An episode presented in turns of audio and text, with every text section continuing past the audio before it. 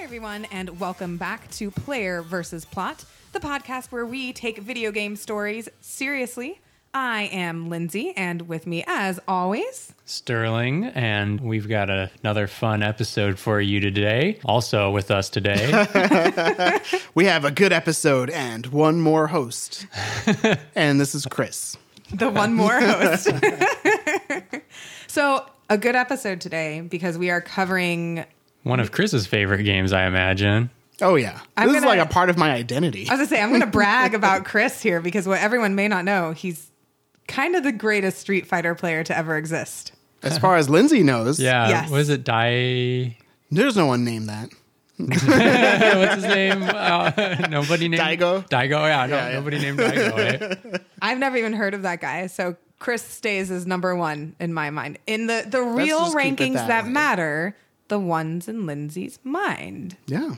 I like that. Thank that you. makes me the second greatest Street Fighter of all time. No, but you know, top 10. Top 10.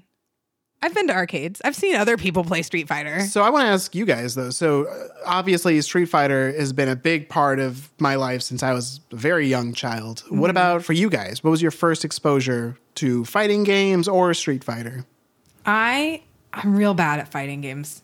My goal was to be real good at real life fighting, and fighting games never really did it for me.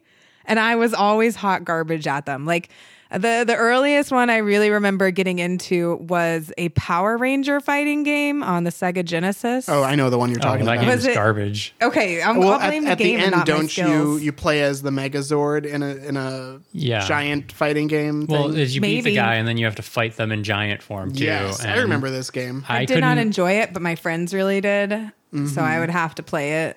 Yeah, I think I had a friend that had Street Fighter growing up, but I don't remember which one. The game that really got me into fighting games was Tekken Tag Tournament. Oh yeah, I Um, remember that on PS2. Yeah, and I just loved that one. And then Dragon Ball Z Budokai shortly after that. See, for most of my life, Street Fighter and Mortal Kombat were kind of the same game in my brain. I was like, yeah, the one someone throws a Hadouken and someone shoots an ice pick, and that's about it. An I- ice pick. You know what? I forgot. I forgot that Mortal Kombat was in my life way before all of that. It's just I wasn't good at it. Mm-hmm. And the only like cool fatality I knew how to do when I was like 4 was the uppercut on the bridge and then they knocked him into the spike pit. And I was like, that's cool, but I'm not I'm garbage at this, so I was like, I'll play Mario cuz it's like more tangible and I Well- don't need to know some esoteric combination Yes. of oh, esoteric is right with Mortal Kombat fatalities Yes. because I remember as a kid watching people fight on the the Mortal Kombat stage where it's like a platform over a pit. And then you, s- I saw the person in front of me do some weird stuff with a stick and walk up and uppercut someone, and then they they went slightly toward the screen and fell into the pit. Yeah. uh, That's and then the only one I knew. Yeah, well, then I went and then I played against the the AI, and it was like you know finish him. Walked up, uppercutted them, just fucking landed on the platform, and I was Yeah. like, what did he do differently? yes. the game is uh, you know what that's Mortal Kombat's a, a fine game but like it's not my game I would like to shout out my favorite fighting game, and that is X Men Next Dimension. I don't know if it was a good fighting game, but it was the first video game where I could play as Phoenix, and I liked that about the game, and I liked unlocking cool. more X Men costumes. oh my god Uh, do we consider Super Smash Brothers Melee and Super Smash Brothers fighting games like in the same vein as this or is it different It is apparently controversial whether or not, and I, when I say controversial, I mean the lowest stakes possible controversy, whether or not Smash Brothers is a fighting game. I feel like I have very old man opinions about fighting games. I think Street Fighter 2 is like one of the best fighting games ever made. I continue to get mad about Street Fighter 4 Chris and is other that games guy like on the that. internet. Yeah, but I'm like, why wouldn't Smash be a fighting game? I don't get it. See, I like Smash. I I do like that one, and I'm not like competitive at it, but I'm also not a pile of flaming garbage at it, like I am at Street Fighter. Mm-hmm. So in my mind, that makes it different, which is not like fluid logic that could apply to everyone. But in Lindsay Yeah. universe, Smash Brothers has transcended the fighting genre. I do I do think if you understand the basic ideas of Smash Brothers, which are all fighting game concepts, you could play a normal fighting game. So I, think, think it would be even easier for Part you of after. my problem, probably too, is Street Fighter and this applies to Mortal Kombat as well, which, you know, we're not really talking about, but apparently we are now. Sorry. So those two were different for me because most of my exposure to them is in arcade cabinets. I know they like have been on home consoles, but I never owned either of them. My friends didn't really own any of them, so it would be I would see it on an arcade cabinet while we were picking up pizza or while we were out somewhere. And eventually, old, when you know, now that I was old enough to drink at barcades, Yeah. that's kind of when I was like, oh, I'll try this now. I'm an adult. I'll be able to figure it out. And I have not been able to figure Yeah. them out. S- Street Fighter 2 especially I think it really requires you to be open to trial and error and trying to figure out how this game works and not making any assumptions about how it works. But I wanted to open the question up a little bit more and ask you guys what your relationship is with arcades because to me fighting games and the arcade experience are synonymous. Yeah. But I don't know how much you guys relate those two things in your head. So I loved arcades growing up. Because he grew up with one in his basement. Well, no, I mean, yeah, but the more relevant thing for about arcades was that I could win tickets at them and get a bunch of like cool toys. Wait, are you talking like Magic Mountain? Is Magic Mountain an arcade? They have arcades in there. Like Dave and I thought Buster's it is was an arcade.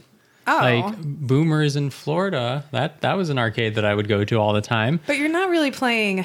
But here's the thing: like it it incentivized me to play like like those weird skill and chance games. But I never really Oh my god, the dinosaur heads. yeah. They fucking flip the coin into the dinosaur heads. Oh my gosh! But You anyways, guys are suckers. I never played that game. Well, I Play like- the games you can win. I played the games that preyed on me. Um, yeah. Oh my By, god. by compulsion. For sure. Chris and It's- Sterling are over at the stop the light in the exact spot games. It's like- meanwhile, Yeah, the- I'm over playing skee ball. well, those games. Oh my gosh! I love skee ball too. Just those games. on the record. are just like based. advertisements for children. Like they shouldn't be a thing. Um, but you know they are, and they're fun and addictive, and probably why I still like to open like packs of collectible card games. It's definitely entry level gambling. but because there were so many games that offered tickets, games like Gauntlet or Mortal Kombat or Street Fighter, I just kind of avoided because you didn't get prizes from them. You just kind of got to fight fair. each Yeah. other. And I, and if you're not good at the game, then you're you're first of all you don't play very long, mm-hmm. and your winning is very fleeting Mm-hmm. because then the AI demolishes Yes. you, And I will especially say- in Mortal Kombat. Games like I don't even know if I saw classic arcade cabinets in my Magic Mountain.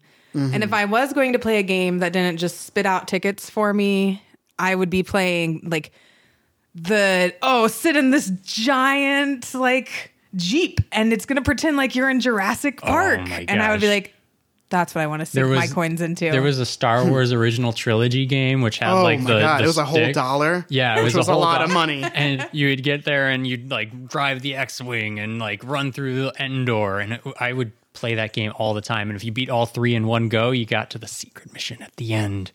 Oh yeah, So that's I think that's why I don't associate Magic Mountain with like a real arcade. because When- there was a lot of those like Star Wars esque machines. There was more skee ball. Yeah, it was just kind of you would go and play like squash the spider, things like that. Nothing in my Magic Mountain is anything I would want like in a cool basement now that I'm an adult. I see what you're saying. I, I guess that's fair. And I got more into like like the time crisis uh, crises and other shooting games and games like that. oh, I did like that one. what was Um, the one where you could kneel?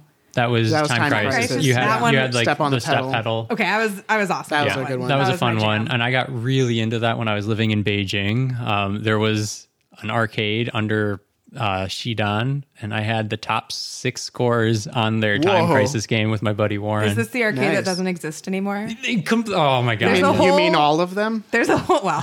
there's apparently a whole underground Is center this the in arcade that doesn't Beijing. exist anymore? yeah, like what kind There's of a question whole is that? underground like center in Beijing that Sterling insists existed, and when we went, he's like, "We're gonna go find it." That's There's not really even an sad. entrance.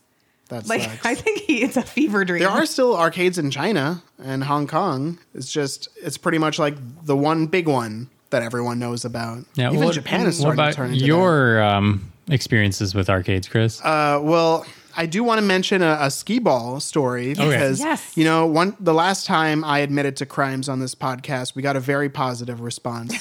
so I'm like, why not another? Um, I used to go to this bowling alley called Cloverleaf in Cleveland. And um, me and my sister used to go there all the time, and we would play skee ball. And we really, really wanted these like really cheap plastic medallions they had because it reminded us of Legends of the Hidden Temple. Oh yeah. Excellent. And we used to in like we used to play Legends of the Hidden Temple in our attic and pretend it was like a, a temple. Yes. Um, so we were like, we need more tickets. And the you know the squash the spider game was not given enough tickets. You just No, weren't good sir. enough at yeah, it. and Street Fighter didn't give any tickets, which it should. Definitely should. So Chris we would have ran his I magic mountain. wanted- That would be the most amazing thing if fighting games gave you tickets. But so we went to the skee ball thing, and I remember something rolled under the machine, and uh, my sister went to go get it, and she found some little button under the machine, Oh, no. and she like pushed it, Spits out tickets. and it didn't spit out tickets; it spit out balls. It starts a new Just as game. good. That's how free play works on that machine, Yeah. which is a weird way for free play to work. Well, that's how Just most crawl under the machines machine. work. They have a button that you can change. Generally, they're locked inside of the Yeah, cabinet. it's a it's like dip switches you flip on the But- with a key. Some games they're just like on It's- the back it's or just A, underneath. button. a baby could just go Man. under there and mash that button. so did you get So the medals? what we did was we played skee ball the entire time my parents were off playing pool or whatever, and we were there for like hours playing skee ball, and I was always on lookout. And I, the story, the, the story we came up with for Would you why hit I was the on lookout. Button afterwards to turn it back. you would play a game and then it'd be like, okay, game over. And then we'd go in and hit the button So and it it's would just start a new one game. session Yeah. of free play. It's That's not like what- it switches it into free play No. mode. That would make It's sense. one free game. Yeah. What a weird Interesting. fucking button. to Okay. put on your All right. machine. That was someone who put that there hoping children would find it in arcades. oh, yeah, maybe. huh? What is this like? Like benevolent the- You know what? This I is like never Ready thought of Player that. One or Willy Wonka or something. it's like ah yes, it's to the I- child that I turned understands. backwards and played skee ball. yes. Yeah, you know what? I love that. I love that. Maybe someone just put that there and it was not a feature that was advertised. And he was like, I was there once. so Like backdoor hacking. Like What- if, if anyone ever came up to us and asked why my sister was crawling under the machine um, to like hit a button, m- I was supposed to tell them she was looking for her ring. Mm.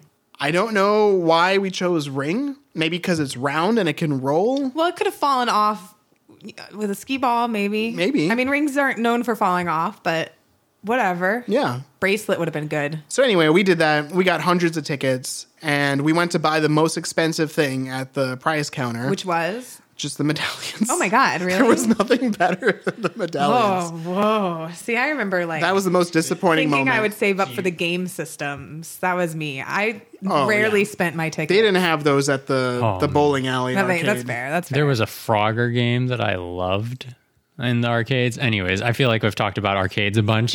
so maybe we should switch gears to Street, Street Fighter. Fighter. I Yeah. want Chris. Do you have a story? Like in my head, there's a narrative of the first time you discover Street Fighter, and there's definitely smoke and Oh like, yeah, special effects lighting, and it's just the world blacks out, and it's just you in a spotlight and the Street Fighter arcade cabinet. Well, in a first of all, spotlight. I would have been like five. So I'm already. That's fine. The I- story that's- starts with me, my eyes poking over like the the control panel on the arcade cabinet, and then I'm like raising my hands above my head to like hold the controls. And I remember the first time I did it, I was like not sure how to work the arcade stick because the first game controller I ever held was the, the Nintendo one, Right. Which was either a rectangle or like a little oval shape. yeah. And so I remember have, being so confused by how that worked. It was actually years before I understood how to use an arcade stick. Um, I still don't understand. but I like never won as a kid. I was absolutely t- terrible at so Street what Fighter. is this arcade that you were going to where you found it? Because again, we covered like I don't think I saw it much growing up Mm-hmm. Oh, the- as a cabinet. It would just be in passing at like a pizza shop. You know how they would have Uh-huh. two cabinet, like something like that. Like It was.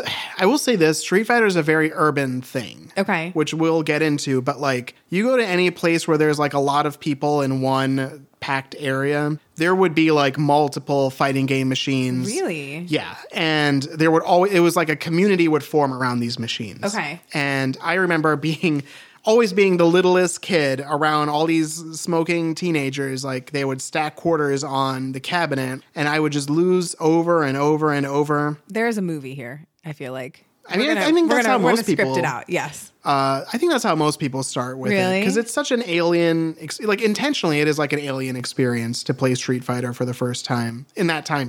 okay. But why don't we talk real quick about where Street Fighter started? And I think that when we talk about how the game is set up, that will explain, you know, why does this community exist around it? Yeah. Why is it good in these urban areas? Well, and I know maybe we'll circle back to the idea of how the community and playing it in an arcade setting helps with the story too. yeah, yeah. Because that's probably why it never clicked as much for me because I never experienced it in a true arcade setting or with a community around it. So to me, I didn't get the narrative. I would just come up, play the game once, be like, well, I lost. This is a silly game and leave. So I think part of that background too will help explain maybe the draw, you know, to it. yeah. The hook, the narrative hook.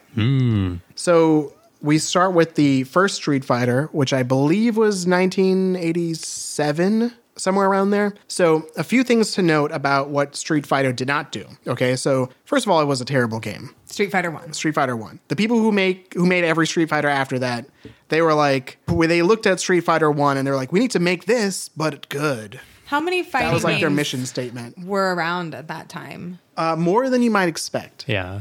So there were actually competitive one-on-one fighting games in arcades and good ones Okay. before Street Fighter One, but they all had a different idea of how it was supposed to work. One of my favorite um, fighting games that was pre Street Fighter One is Karate Champ. Which, sounds fun. wit- Without disclosing our city, if you go to the closest arcade to us, which I think you know what it is, Yeah.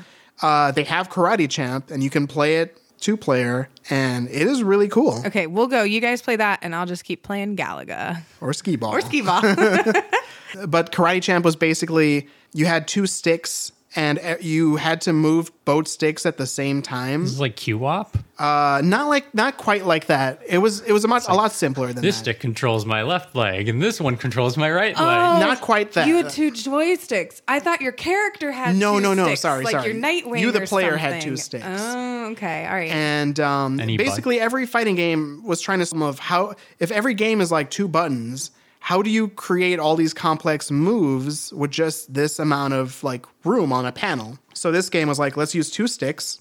They can each move in one of eight directions.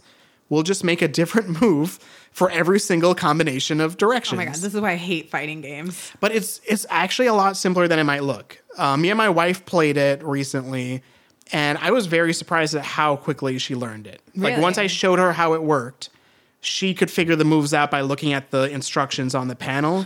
We played it for like three hours. Oh my god! The gosh. last time we went, we had like really long, long sets of matches.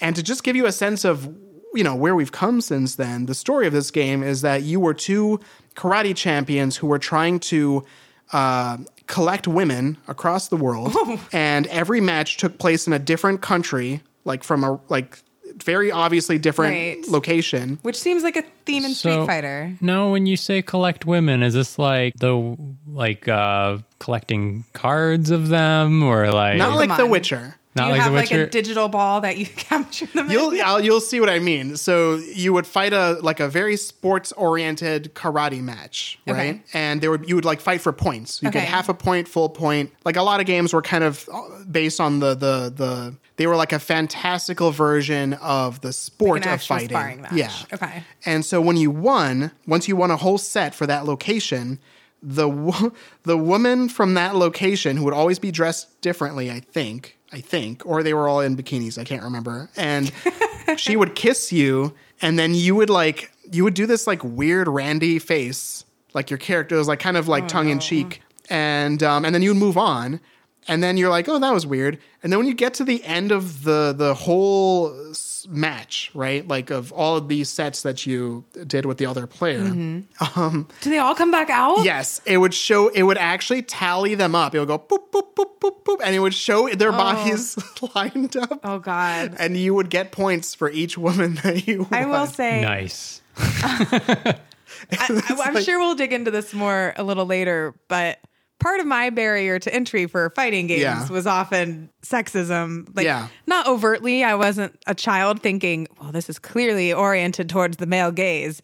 But it would just be like, I would go up to cabinets and be like, oh, which character do I play? The "Oh, one woman." The girl. and then if I didn't like that character, I was like, all right, I guess I'm not doing this. And that girl always looked the same, but the men were always like wildly Different, different yes. shapes. And we'll get to, Kind and of like touch on touching on that for Street Fighter for sure, right? Yeah. yes, we'll definitely talk about that. That's what I figured. uh, and and I bring this up because maybe you'll see that from a, v- an early '90s perspective, how Street Fighter was trying a little bit to be progressive with gender roles, a little little bit. Mm-hmm. No, I think they- compared to what I just described. Yes, I think Karate they, Chop. I think that even things that when we look back on, we're like, wow, that's kind of wrong. Yes. Still deserve credit for the progress that they did make. And I think there's always room in the Oh, conversation for celebration and critique. And when you see the progress from Street Fighter 2 to games after it, the the difference is like crazy. So that Street so Street Fighter 1 uh, comes after Karate Champ and Street Fighter 1 had a different solution to how you do like different moves, right? There's a bunch of buttons. It was two large almost like semi-spherical buttons and they were pressure sensitive pads. How pressure sen- like how effectively They- pressure sensitive were they? They had three settings. They were light, medium, hard. And you would move the stick to like move your character, moving it up would jump and stuff like that. And you would jump really high.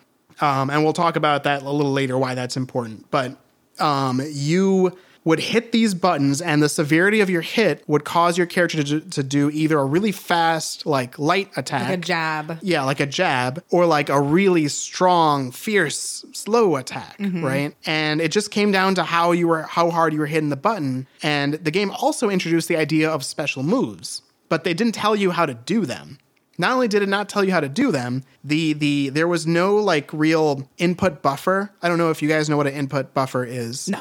But essentially, in any game, there is a period of time when your character is like neutral and you should be able to move them and you and like the things that you put in should happen. Okay. Right? So like you're playing um Uncharted or something and you're like climbing and like while you're climbing maybe you can't you can't move on the ground cuz you're not on the ground but that game is actually designed so that when you're done climbing or hiding behind cover or whatever some of the things that you were pressing some of the buttons you were pressing right before you were actually able to make your character do that still get counted Oh, and, like, to make start them do happening. that yes Yeah. Oh, didn't they That's do called a that in a buffer. Dark Souls or something that was um, a lot of people thought that was buffering. We won't get into that, but Oh. All that, right. that's not actually buffering. But Dark Souls I know I feel it's like what you're thinking of. yeah. Every episode we bring up Dark Souls and then immediately are like, we can't talk about that. I'm just, not the forbidden game. I'm, I'm just saying, but it was an extremely formative game for video games So this Sterling, decade. Sterling Must is not talking be about a named. bug in the original Dark Souls that for some reason only happened on PS3 and PC. Interesting. Where if you were blocking with a shield and you tried to roll, the game wouldn't remember, like, or the game would acknowledge that you were trying to roll, but it wouldn't do it. until you put your shield down. And if you put your shield out, yes, then the game would roll for you. uh, Whoa. it killed me. Um, that is easily bunch. mistaken for buffering because you were put in a command before it happened. Um, but that was just a, Just bug. a bug. That was okay, not interesting. All right. So we're in Street Fighter One. What is what is the selling point? Like they they definitely tried to have a plot to it, right? Yes, absolutely. Um, the plot of Street Fighter One is that you are a young, up and coming street fighter. You fight for money in underground fighting circuits, and you go and you fight in different. It's it's kind of a weird thing that almost every game that features a tournament does, but you're in a fighting tournament, but you go to different locations in the world to fight people as part of this tournament, which is a very inefficient way to do a It tournament. is. It's really so as someone who Definitely not as good as Enter the Dragon. as someone who did like I competed in martial arts for a big chunk of my life and it's interesting because there are definitely tournaments all over the world and you travel but the major players like the people who are very serious are also traveling to all the tournaments. Yes. So this is kind of the inverse where when you travel for a tournament, like you'll see the same people you see at every tournament. Yeah. You're like, oh, these are the big names. But you'll also see some local like competitors who maybe don't travel to the big things. So traveling is less about finding the big names and being able to test yourself against them and it's mostly about chasing points because that's, that's what it, you go to as many as you can to get your points. Yeah. But it's also about seeing, oh, here are people who, you know, this isn't their full time thing and they're still competing and doing some stuff. And I see them locally. But Now- this game is, To give context to what you're saying, is it Yes. okay to say that Lindsay is a oh, I did, I did pretty well. Taekwondo master? I'm not a master, Just, un- just under it. So you have but I did compete at like a world level for yes, a while. you have Yeah. competed internationally in South Yeah. Korea. You Well, I never went to South Korea. oh, but in different parts of the world. You're lucky when you're when you live in America. Most big tournaments, like seventy to eighty percent of the big tournaments, could happen here. So you were in. So you didn't necessarily tra- uh, travel to South Korea, but you were in But it could international competitions. Yeah, like I would. There would be nationals, and then worlds would happen once a year. But it would luckily happen. And Lindsay did pretty damn I, well in I Worlds. did. Uh, so I think it's interesting to see this and think about someone who I would assume didn't. Well, and it's probably different too because my experience with tournaments is 2000s and beyond. Maybe tournaments worked differently in like the 80s and the 90s. I, I would guess that they did not work the way it does in Street Fighter. True, that's fair. you book your flight ticket. We're gonna meet Um, on the streets well, right but- over here by uh, my yacht, Well, yeah, and we're gonna because fight. They're illegal. These are illegal fighting. So actually, circuits. I, I wanted to ask a question that um, somebody in "How did this get p- made?" asked but made or played. made. How Oh, did- what is a Street what is Fighter? a Street Fighter? Wait, wait, before 'Cause- we get there, I want to I want to wrap this up because I think it's so weird that you have to travel to find the good Yes, so fighters, there's and I think two- it parallels with like Pokemon. Yeah, yeah. It's so The interesting to importance me of that this travel is and- just what video games do, where instead of thinking everyone who's the best will have to meet in one place, which is how the Olympics work too. Mm-hmm. And instead, it's like, well, if you want to be the best, you just have to, need to travel, and travel. find the good people. Yeah. And why is that a thing in video games? I think it's because video games are there. There's an explicit fantasy to them, and I Yeah. think that there's like an implicit fantasy, and and like with Street Fighter, the implicit, the explicit fantasy is about traveling the world and seeing different locations and different people, but. Implicit to that is that you are simulating the social interaction with other people, and you're not necessarily going up and having a conversation with them in real life, but you are learning something about them through playing this fighting game with them, right? And that's something you get to have because of Street Fighter that maybe you don't. Other- That's true. I mean, in reality, before I ever moved to Japan or did anything outside of like the Caribbean or whatever, Mm-hmm. a lot of my exposure to other cultures was because of Street Fighter. Like we would have people from like Korea and China and stuff come to where this place that we live to, to compete in Street our Fighter. undisclosed location. Interesting. So, y- Sterling, you brought up the quintessential question. Well, I mean, I, I did a bit of research for this just so I could try and keep up with Chris throughout this entire episode. about what a Street Fighter. is. But like, it kept on like being like, oh, there's like just to say some things, but like Shadowloo and evil corporations That would and make it evil very businesses and oh, my father was killed and oh this and I'm like, whoa, wait, wait, wait, wait. But- Yes. But, what? Why is it a why street why what is a fighter? street fighter so that's an important question that you bring up so in in the context of of street fighter 1 a street fighter is someone who competes in any underground fighting circuit so the main character Ryu who's a Japanese probably I- teenager I love how effectively you say it. You're so authentic. or we can say Ryu You can say you or say you know it- actually you know what we should be saying to really put ourselves in America Okay. when when Street Fighter where Street Fighter 1 got popular was in America Ryu Oh my gosh, do people say it like that? Oh, people still say it like I that. think you yeah, should we have say some it. friends that say Gengi for Genji and that, stuff. that's like how that. you true. know someone. I don't know where Gengi comes from, but that's how you Uh, know Arrested someone's an old. Oh. development. no, I'm just kidding. I don't actually know. Well, that's how you know someone's an old school player. If they call him Ryu, Ryu. you're like you're an OG. Sounds like Caillou. yes, you're right. I can't phonetically do that. similar. No, I like I like Ryu, but you say you say it the cool way again. Tegan. Do you? It's I can't even do it. I it sounds like do you? Am I right? That was me. Though. This is why we decided not to name our kid you. because I would just consistently say it wrong. Everyone would. It would be exhausting for everybody. Yes. I mean, we would at some point we would be like, okay, just call him Ryu. It's fine. I would have I would have not even waited for your permission. So uh, in that in Street Fighter One, Ryu is a traveling Street Fighter, which means he makes all of his money by competing in these fighting rings. And I think there are two separate things that are going on that you could interpret Street Fighter 1 as. One is this is Ryu's career. So all of these fights before you get to the last boss of the game, Sagat, these aren't the same tournament. These are just Ryu going to different locations and just making his money. This is his lifestyle. And the last part is the actual tournament. which makes a lot of sense. yeah.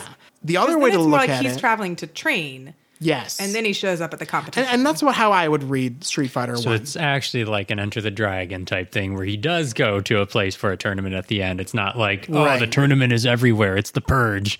Right.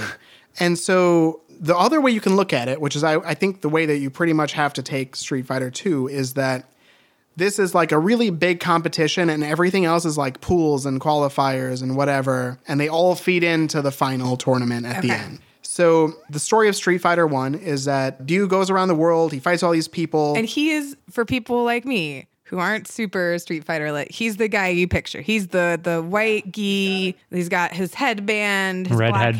headband. White Yeah. headband in White Street headband. Fighter 1. Oh, Ooh, what belt does he? Does he have a black belt on yeah. the whole time? He Okay. has a black belt. I mean that makes sense. It's weird that he has one because I don't think Ryu has ever had any formal thought- training. I thought he trained under his master. Yes. Well, he had a very like Mr. Miyagi kind of train, like a fantasy type of training where he lived in a forest with an old man, and he and Ken studied under this master Goken um, for their whole childhood.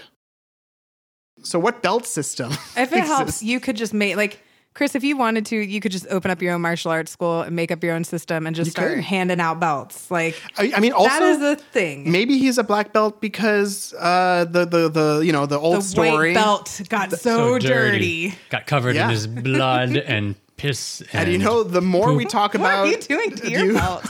the more we talk about it, the more sense I think that will make as an explanation. Okay. because he has definitely uh, Dirty? become a homeless person. Oh. Also, I um when I was looking up, I also learned that Dan was Goken's student as well, but he got booted. I don't think so. I think he was. Um, Who he is has Dan? a different master. His father is his teacher. Dan is a joke character. Yeah. Okay. That Capcom made in response to SNK making a game that was similar to Street Fighter, but not legally copyright infringement. Oh. So, as a joke, Capcom made a character named Dan who looks almost exactly like an SNK character. SNK is a competing put him in fighting Street game Fighter? people.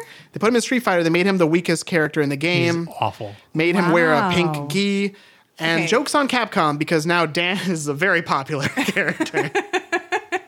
All right. Okay. Anyway, sorry, I didn't mean to interrupt Ryu's story. um, yeah, so at the end of Street Fighter One, um, the, the the ending in the actual game is that he defeats Sagat and he becomes the new champion of can you underground actually ch- martial arts. Can you actually choose your character? Do you have to play Ryu in the first one? you have to play as him. Okay. If you play two player, person who fights just like you but has blonde hair and a red gi will fight you, and his name is Ken. oh He's American. no, he's half American. Uh, American, half Japanese. yep. Okay. Interesting. What? That's why his name's Ryu? Ken, I guess. Is I don't know. Ryu just Japanese? Yeah, he's just Japanese. I mean, that Um, checks out. Yeah. There was like a period of time where like in America they were saying he was half German or something. I don't know. Okay. Why. Or maybe it was in Europe. I don't know. They were trying to sell him maybe Interesting. to an uh, European Interesting. audience. I don't know. So it's really so then it's single player, Mm-hmm. and if you want it to be two player, you're just basically Ryu versus like Barbie's boyfriend Ryu. Exactly. Okay. But uh, so I guess I should point out though that what's special about Street Fighter 1, the intention of what was special about it was that every person that you fought looked very different, had a different silhouette to them.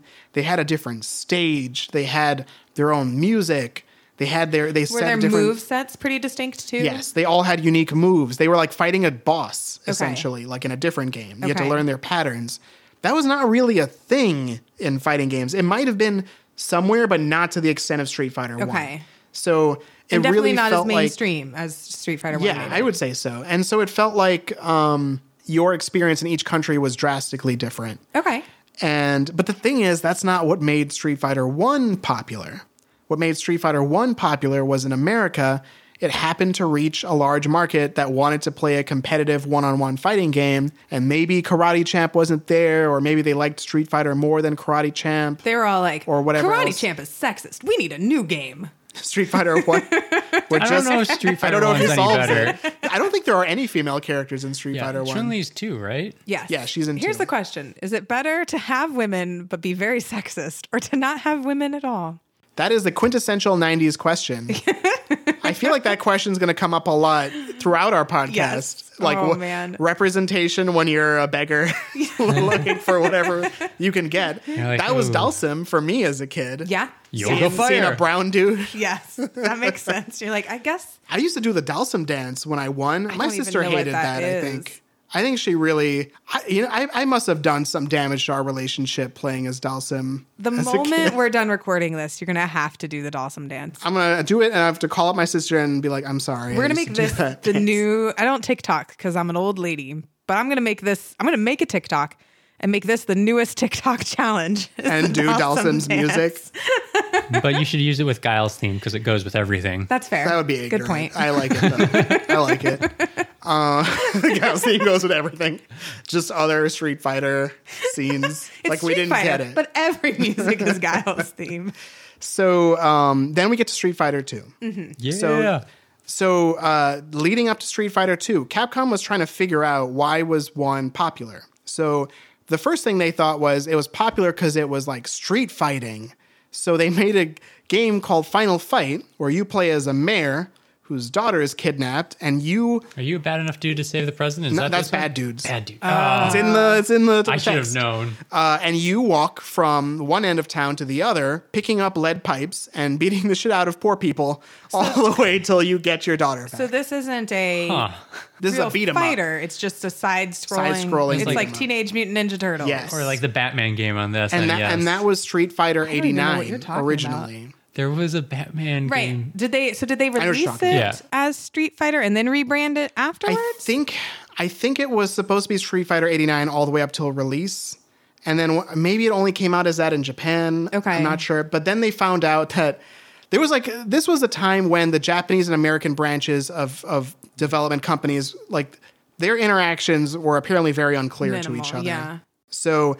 Capcom of Japan made Final Fight. They thought that's what Americans wanted. And then when you look at it, it is a very American game. It is very like. Is it? It's all about like The man beating up the poor 90s. people. 90s gangs being beat up by like th- what Japan thought was a symbol of Americanism, which is a, a burly mayor Okay. and okay. a dude in white in a white shirt and blue jeans. Okay. so it's kind of like the president in Metal Gear Solid. yeah, kinda- or in in like Metal, Metal Wolf Gear- Chaos. So- Whatever one. Yeah. Yeah. I'm, I, I'm mixing up the game's name. Um, and so like you know, it's all about like brutal fighting. Like if you look at the poster, it is bloody, Okay. uh, and it is all about preserving democracy. But none of the Kind of. characters are the Oh, same. noble. None goal. of the characters are the and the same. mechanics aren't the same. the mechanics are not the same. And it's just the mood of the game, I guess. of like Fighting?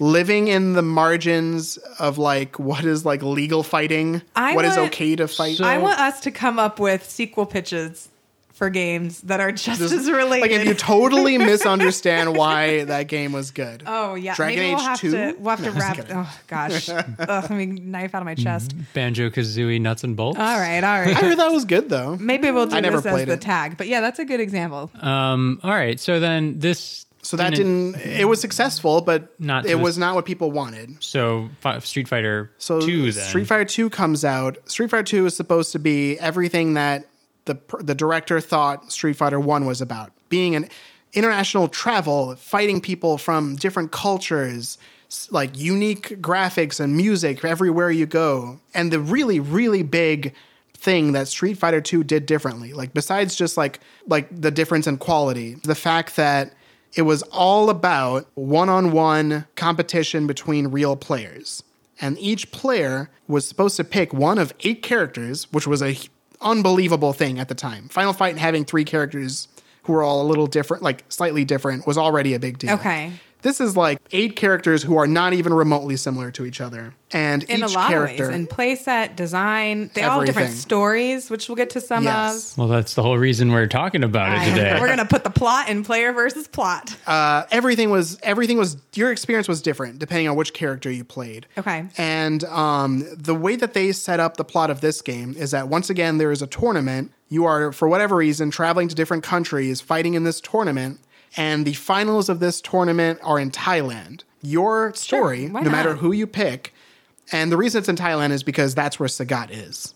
Okay. Sagat is the Thai fighter from Street Fighter One. It's the guy. Tie like fighter, the- I got it. He's the the, best? the emperor of Muay Thai. He is this really large, kind of, Burly. He's Oh, just the emperor of a fighting style. yes, Um, Yeah. that's his title. Oh my god! I didn't know that was a possibility. Yeah, you Oh, were yeah. you were vying for maybe ninth degree black belt. the Yeah, I world of gotta- manga. I gotta get back my tobak. so uh, you are supposed to think that you are going to fight Sagat again, I guess, and you are moving from your home country all over the world. You're fighting every other character that you can play as first. right. And fight- each, depending on which character you choose, there's a different explanation for why you're fighting Yes. each character. Although it's not shown in the original arcade version, but Okay. it's there in like because a lot of information about games was distributed outside of a game at that time, Right. Especially for arcade games. which I think is why it was so important. We talked about our experience with the game Yeah. and with arcades at the beginning because, again, I didn't get exposed to that a lot. So I was like, "There's a story behind Street Fighter." Well, if you walked into a Japanese arcade at that time, you would see posters on the wall that are supposed to show you things about the characters you wouldn't know about. Um, you would see magazines, like there would be racks of magazines, and the magazines would have all of this information, like Ryu hates spiders or whatever, like It's like true. real, s- like, real small things that you can learn about them, and like their overall motivations. which too. must have been so fun to design. yes, yeah, Like that's the dream. and it's a huge design problem to solve too is like how do you how do you put everything about a character into a game with only images and sounds to work with i will say street fighter 2 is a really good example of how do you characterize through animation because all of the animation in this game is so exaggerated and so uh, expressive and it shows you how each character feels about what they're doing um, like if you look at a really good example is Blanca, Hmm. right? Like it's this green dude with uh, orange hair, and he has like electricity, and he's like very animalistic. because he uh, lived in the jungle for a while. That's what in the happened. swam with some jungle. electric eels, got got electric powers. oh my god, is that really Yes. how it happened? yeah, He learned he quote learned it from the eels. He's like Spider Man, but an electric eel. there is no real explanation. He There's also- no explanation that would satisfy you. his name's Jimmy. yes. Uh, But now he goes by Um, well, Blanca. I mean, It to was my- like oh uh, yeah, um, there is reason to believe that Blanca is what people in South America thought like called him. right Okay. because so I mean, if we're just gonna Because he's like white. quickly summarize, But now he's not. so yeah. wait, what's the word for green? um, Verde. Is that what they call him now? They No, should call him. We need to switch No. to that. So I'm petitioning. Once a Blanca, always a Blanca. yeah, I guess so. But one, so just to quickly insert this character right now. Okay, yeah, let's do Blanca um, was flying somewhere in a plane and it crashed in the Amazon in, the, in Brazil. And for some reason, Just there's- like Hatchet, but south. It is like Hatchet. and while he crashed there, he survived and lived in the woods. And the locals called him Blanca because he was very white. He was nine years old. And Oh my god, he's nine and they're just letting him live in the woods? Well, Right. no, they're he- like, look at this white kid. Anyway, back to my job. What is happening? they let him live in the woods Oh up until he's a full grown adult. he was raised by wolves, I think. Well, he or kind animals. of animals. He kind of like looked to the animals and started imitating their fighting styles, and I can't- that's how he learned electric attacks, and that's how he like learned how to claw things. And also, he lived in the forest so long he turned green. um, well, I, there is an explanation for why he turned green. Wait, Is this based off of I- the movie, the cartoon, or the game? I This is, still I can't guess, get technically over the game. the fact that people were like, huh, look at that white kid. They're like near enough to give him a nickname, but they're like, we'll leave Well, him in the I, woods. I suspect they only saw him when he had become more of a monster. but then he'd be green. yeah.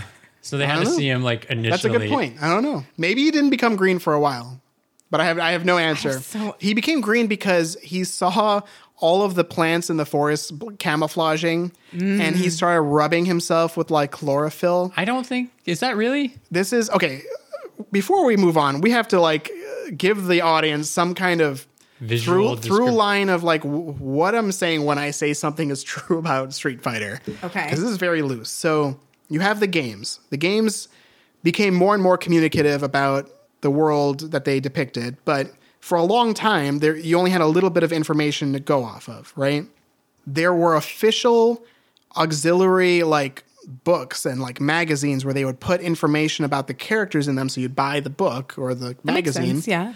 that were considered canon. There were a lot of them. There were so many that, that all had like slightly different explanations that like the internet has kind of like com- like synthesized into one thing. Okay. Um, you can find a very if you Google like Street Fighter Two plot guide or something on the internet, you can find like an example of a document that tries to show you where it gets all of the information from and like what do these different sources from the '90s say. But those are generally considered to be the closest thing you can find to canon information about these characters. Okay. Then there's the cartoons, the movies, um, like the the comic Expanded books. universe. I won't be if I mention those, I will explicitly call it out. Okay. Otherwise, um, listeners, you can just assume what I'm saying comes either f- directly from a game or from one of the quote unquote canon materials that were supposed to support the, The game, primary sources. the primary sources. so the Blanca thing, the chlorophyll thing, is from a a canon source from the 90s that Whoa. Cap one of many things Capcom has never revisited, but it's still I love that. There. It was just I, as- I assume it's one of those things where some low-ranking guy in the company was put in charge of it and was like, "Fuck it, he uses chloroform or whatever," and that got out. And then Street Fighter gained even more popularity, and they revisited it, and they're just like face palming, like, "Why did we put Brian in charge of this?" Damn it, Brian. Brian. uh, so I, I want to talk real quick about before we go any further what it looks like to play Street Fighter Two, right? Okay. So you go into an arcade, you see a Street Fighter Two cabinet, right? Um, if you're in America, this cabinet probably has two sets of controls on it. Um, the controls are now like the joystick and now six buttons. So instead of Okay. like pressure sensitive buttons, you just have light, medium, hard punch, light, medium, hard kick, and a start button. And that, like, the little diagonals next to each other. Okay, okay, yes, I Yeah. can visualize it. I'm there. I'm there. so if, what what outfit would I be wearing? Am I in like a leather You'd jacket? be wearing probably Am I in a an jean NSYNC jacket, t-shirt? Okay, jeans jacket, jean jacket the 90s. probably. I'm there. Um, probably Helps a my cap of some visualization. A kind. cap. Um, whatever your it parents on don't want you to wear. back- Kinda- Backwards. You kind of look like Terry from Fatal Fury. yes, you would look just like Terry from I Fatal don't Fury. even know what that is. Terry Bogard. Thank you. Still don't. that I help? don't know The what guy Fatal in the Fury red, is. uh, red. Uh, He was recently added to I don't know Smash what Bros. you call this sleeveless jacket. Oh, okay. The guy that looks Red like hat. a JoJo's character yes, almost. I know who Yes. that is. That's great. I love that. Yeah, so that's what you would look like. Yes. Okay. Um, and then you would sit down in this cabinet, or you would stand up at this cabinet in America. You put in your quarter if there's nobody else there. Wait, do you sit at it in Japan? Yeah. In Japan, you sit at Is there, almost like, a all of stool? these. yeah, they had stools and it's like Got back it. to back. You didn't see each other Oh yeah, sometimes. playing in an arcade is luxurious in Japan.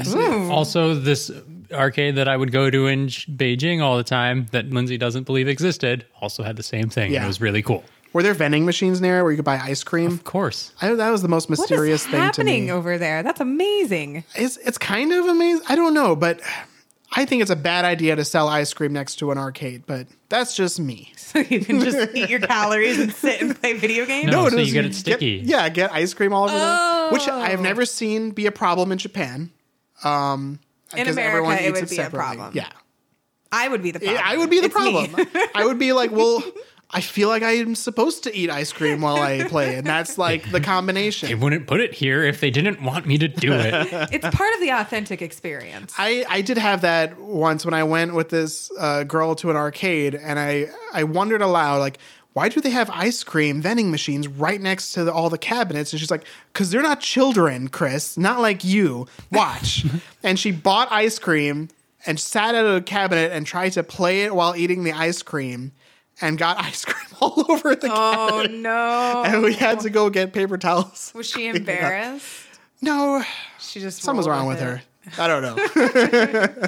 So are we? So we're in America seeing this cabinet, not Yeah. Japan. So you would sit down if if or you would Stand stand up. up. Thank you. If there were quarters on the cabinet, you would have to wait in line. I do know that. That's a that's a Um, rule. Although if there were quarters, probably people were playing with each other. But let's say there's nobody else there. You put in your quarter, you pick a character, it would go straight to the character select screen.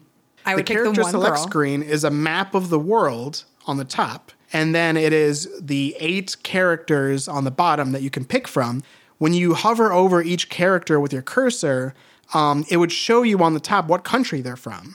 and there would be like a little airplane on that country. When you pick your character, it'll say the name of the. Oh, I don't know if it says the name of the character, but um, you'll see the plane leaving their country and going to your first challenge. and it makes the plane sound going. Yeah. That's so cute. So they definitely kept the idea of world travel in it and really maybe leaned into it even more, where they're like each of these characters represents a place you would have traveled to and the excuse for traveling to Yes. the places. That's cool. And each time, and then you go to their stage. It'll be so, like if you fought Ken, you'd be on a, in a harbor next to a ship In America? in America, and American. people because he's half American. American, half Japanese. He's all American. he's half Jap- half Japanese, half white, all American. I don't know. I guess that's So uh, you would see people like betting on you in the background or like cheering you on, and you would fight two rounds or three. And then when you beat them, you would go back to that character select screen, um, but you're not selecting a character. It's just showing you that now Ken, who you beat, is grayed out. That's cool. On the character select screen, it doesn't mean you can't pick him anymore.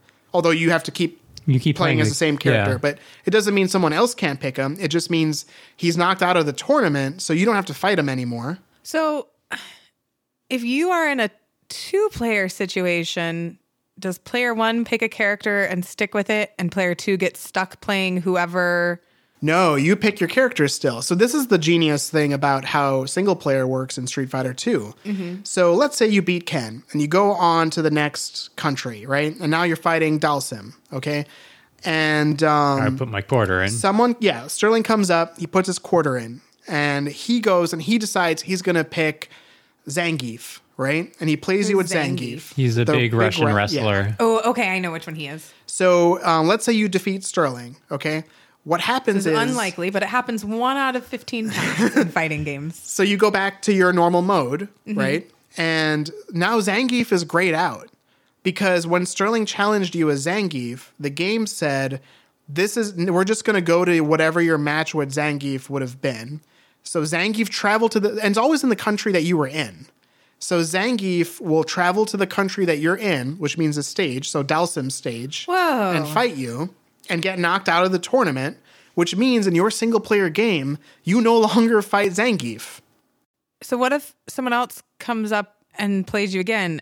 they wins? can can they still choose Zangief? Yeah. Yeah. They can still choose Zangief. So you might have to fight Zangief twice. So you could if, be if there. a player did it. you could be there trying to just get your way through the And people single could player stop mode, you. and people can just be Well, like, "You're fighting Zangief." here's Well, the those are other- just the All day. street fights, Well, not here's the, tournament fights. The other element of it. Let's say you really want to see. Ca- Uh, let's say you're playing as uh, Chun Li. Yeah. You really want to see her ending, right? obviously. But people keep challenging you. There's kind of a double edged sword to this. So let's say someone challenged you as each character from the game.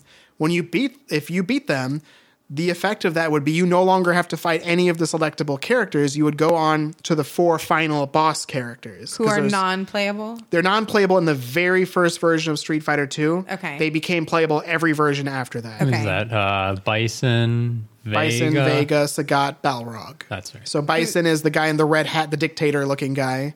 By yes, he's Stalin. Yes. And then in or Balrog. Southeast Asians Stalin, I guess. And then Balrog is the boxer who's really good at typing. yes, with boxing gloves on from the cartoon. It was from the Oh, he cartoon. types. He- he's for some reason he's like the tech guy, but he doesn't take his gloves off, so he's, He's just a like hacker. typing. Oh my Which you know, God. you know what? Good for him. That's adorable.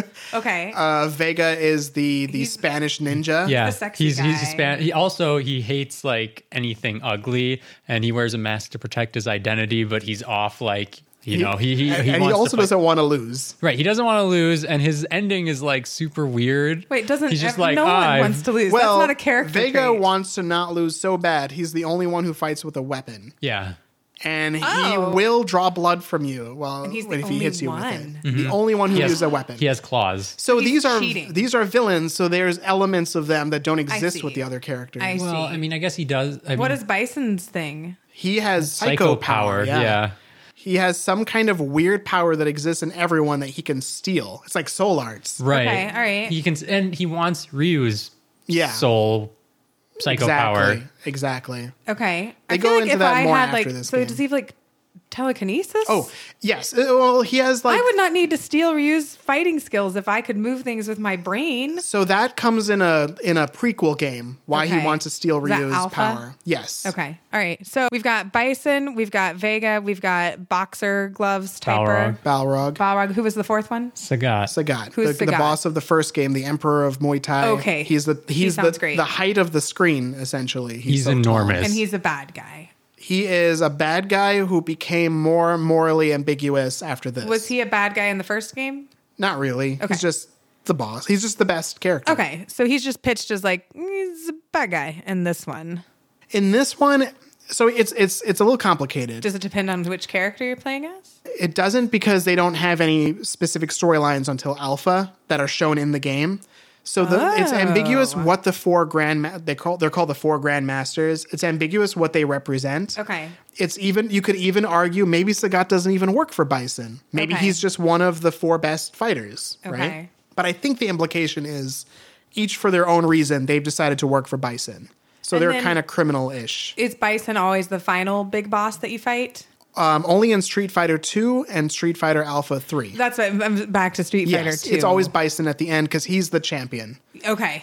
And this tournament may or may not be a way to, for him to further his business, Shadaloo, Okay. which is like an international crime organization that like sells drugs. they sell drugs. They Love do, that. you know, because remember this is the '90s where drugs are like the big bad guy thing, Yes. right? So like, if the first thing you would see when Street Fighter turns on is winners don't do drugs, which was Oh, like. that's adorable. Yeah, it was like a It's thing. also true, listeners.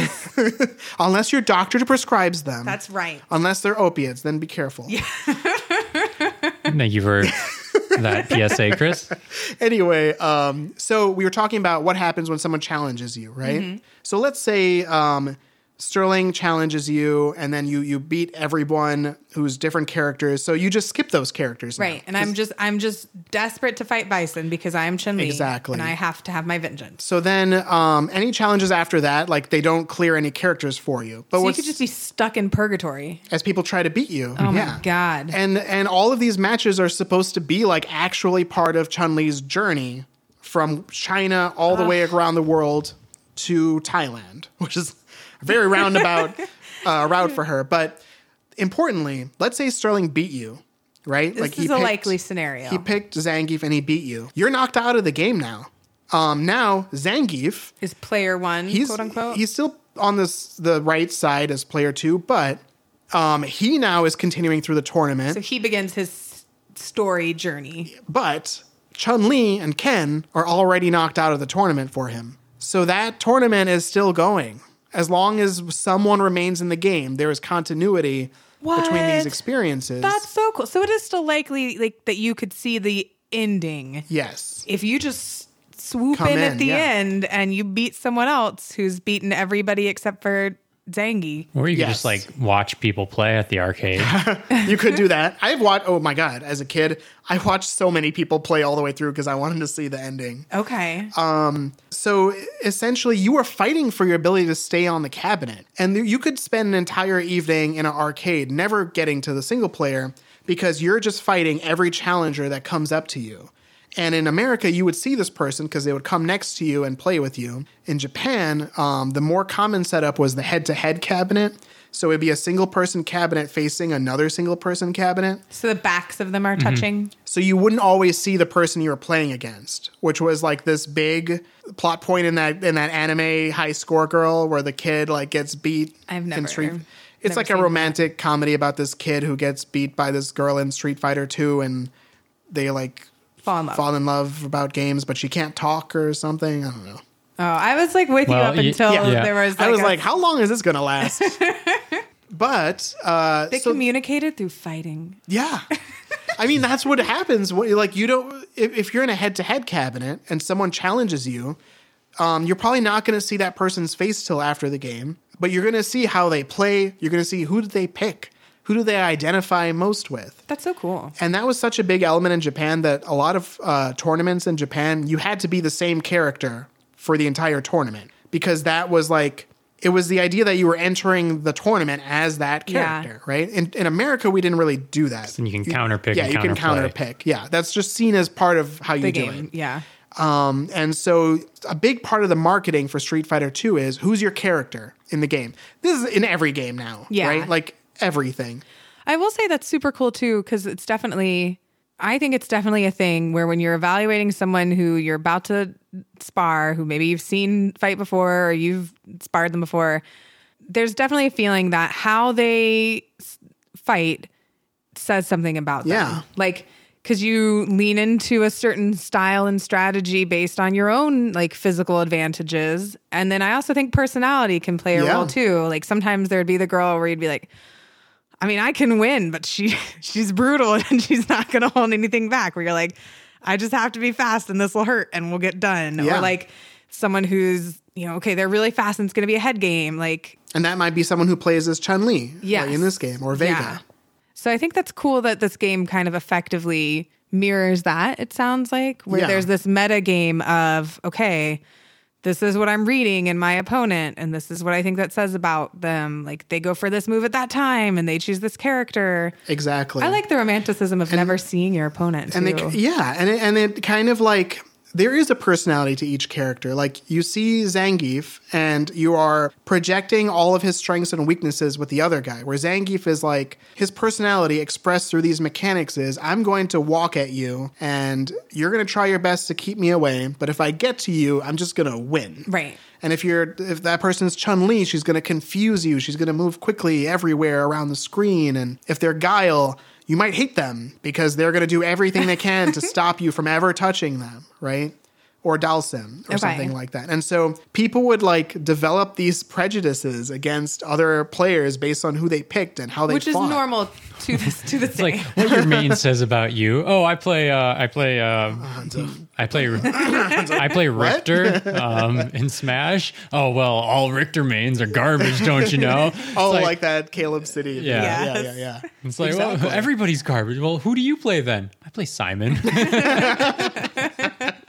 That's amazing. Yes, uh, yeah, exactly that. And um, and it goes a little bit beyond characters because another amazing thing is that because it's still a game and games uh, will always be changed by players' hands when they get access to the game. The way you play your character is always so different. And like if you watch, especially with the more versatile characters like Ryu, um, if you watch two different people play him, you will see two very different styles of Ryu like in motion. Interesting. And so that was a really big part of my chi- of my childhood was watching how do other people play these different characters, Right. um, and like and would how am you I different develop from them? Feel like not feelings, but interpretations of those characters, kind of linked to how you felt about Yes. the people playing them too. Yes, Like you see, oh, more people play Ryu, and I like I like that character, or oh, this one guy who's always a douche plays Guile, so I don't like Guile. Like yes, So I think it's interesting how your experience playing the game can be really varied. Like you may Yeah. hate a certain character because your style like always loses to them, but other players may be like, "Oh, I love that guy. He's adorable, and I always beat him." So I think that feelings you develop about characters, which is so unique to this genre, Yeah. because like when I played The Last of Us, I walk away probably liking and hating the same characters that most because people it's a very do. controlled experience. Yes. yeah. The Where- way you express yourself through Joel doesn't affect how other people perceive Joel. Right, right. And like no one is changing how I interact with all the other characters. I'm always going to be like, yeah, Ellie's cool. I want to protect her because I'm seeing the same information that other people. There's are. no performance element of it. And that's a really amazing thing about competitive games as art is that they are designed to be performed. Like Mm-hmm. they don't they essentially don't exist. And this is arguably true of all video games, but especially for these kinds where the text doesn't really exist until it comes through another filter, which is the player. Yeah. So do we want to get into like the main plot, the story beats of Street Fighter 2? Yeah. So first of all, I should probably say what what is happening when someone challenges you. So Street Fighter 2 is designed so that every single battle that you fight, including with another player, is supposed to be explainable within the structure of the game's plot, which is why it was very popular for for fighting games to feature characters who have a motivation to fight somebody but not necessarily kill them Mm-hmm. because that explains well why would these characters fight to spar why Right. would they fight to learn about each other Right. right Why do they keep coming back? thing a thing that I has always bothered me about I mean, maybe this makes me a curmudgeon, has always bothered me about um, Mortal Kombat, which is that you're always brutally murdering them at the Yeah. end, even your like people that you like. Yeah. Um, that would be a mood killer. I Yeah. would not want to go to that tournament. And it's interesting, yeah.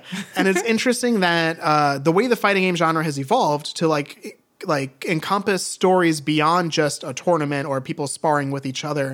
We've kind of had to make that concession to be able to tell these different stories. Like we have to make the concession that in Samurai Showdown, these samurai are definitely going to kill each other. Yeah. And we still want to make a game about that. And the player has to accept that like essentially every playthrough of the game is a different hypothetical reality that you are experiencing. Yes. And I also think, too, the interesting thing about Street Fighter is that the story is mostly the same no matter what, and it always works. The story is the same whether you're playing single player or versus another. human. Exactly. Whereas when I think of, again, I played like X Men Next Dimension or a little bit of what's Injustice, they have a fighting that's Yeah. Okay. It's It's, very based similar on the to Mortal comic Kombat, books. yeah. Yeah. And when you play that, when you're playing single player mode and going through the story, it's a whole different game than Mm-hmm. when you're playing multiplayer. Multiplayer is just like, yeah, you know, use the characters and have fun and fight each other. Like you're playing with your action figures, whereas Yeah. story mode is, okay, this is the story. Street Fighter seems to, Street Fighter 2 is i- if you look at something like Injustice where the single player is this is the story if your character were the one who succeeded. well, I know. And some, I don't know, I didn't play a ton of Injustice, but X Men Next Dimension, you'd have to play as different characters. Oh, yeah, to some progress games do it through that way, Single too. player, too. Soul Calibur, um, the newest one does that where Okay. if you they have like a story mode that's like this is the canon story and you will play you will always play as the person who is supposed to win Yeah. in this fight, Yes. right? So it sounds like that's what Injustice does. I think, Soul Calibur 2, I'm sorry, I, I'm getting away off topic, But what about Soul Calibur 2? Soul Calibur 2 did something similar where each character has their own story. And so it's like however many characters were in that game, like that many stories. And you just kind of go through and you come across everybody else and you come across them multiple times. And then at the end of it, you arrive at Do they a all conclusion. do they all arrive at the same conclusion? no. Because like Nightmare has his own Oh. it. conclusion, which is separate from Keelix. See, So X that's Men the Next Alpha 2 Dimension, model. I'm pretty sure, is okay. Stage one, you're going to play as Jean Grey versus Magneto. Like you would choose your side, essentially, maybe. Yeah. Or you would even or maybe they make you play as the X Men, but you're basically each level, no matter like you're not choosing. You just have to play. You know, you play the one who's supposed Cyclops to win. level. You play the yes. So it's you're you're playing out the narrative, but yes, they auto assign you. Okay, story structure wise, this character wins. Play them. Exactly. So that's one way they do it. Street Fighter 2 takes the path where it's like there is no set story other than the fact that they all want to win. Each ending you get is what would have happened if that character won. which is cool. Um, and a thing that is leaned hardest on by Street Fighter 2. After that, they were like, well, how do you tell more of a story if all of this is up in the air? And the answer they arrived at is Street Fighter has to be character focused. So even if certain battles could not happen and what we establish as the canon storyline, the things you learn about that character are still true. Still matter. Exactly. So it's it's a lot like fighting games in general have to embrace the idea of games as being a hypothetical thread that you can follow and as something where you really cannot stress too much about an authoritative voice on what is really happening. So then, is Street Fighter One canon and Street Fighter Two? Does It Ryu go is. through a tournament and beat the Emperor of Muay Thai? Yes, Yes. that is canon because only Ryu can win. um, and actually, they did. Ch- they even retcon that a little bit. Are So- Ryu and Ken friends? yes, R- Ryu and Ken are Rivals. Um, they are best friends Frenemies. and rivals. They're frenemies. Yes. And they grew up under the same master. So Ryu was basically an orphan raised by Goken, who's this who is a former assassin who knows this this fighting style that is designed to kill people like very efficiently. And he got Ryu. Is that the Fist of Destiny or the fist uh, assassin's fist. Can is we the That's Talk name of about what his a thing. Hadouken is. Yeah, yeah. Oh, yeah. So, like, we should probably mention that, like, all of these characters are very, like, larger than life versions of, of caricatures of real fighting styles. Yeah. And they include things that you would have seen in manga and, like, movies, um, like wuxia movies and, like, martial arts movies. Like, have you guys ever seen any Shaw Brothers movies? uh, I think one or two with you. So do you remember how like the characters would like jump on a you wouldn't see the trampoline, but they would jump on a trampoline and like flip towards the screen like Power Yeah. Rangers? Oh, for sure. yeah. So that was a thing from like the 60s and 70s and it comes through in Street Fighter So that's why they're jumping up so high. yeah, you jump really high because high jumps are like a staple of, of That martial arts style. cinema. Exactly. That's cool. And appropriately in Street Fighter 2, uh, jumps are how you get like 100% combos and stuff like that. Like Interesting. instant kill attacks and things like that um, often come off of a, a So jumping what- attack.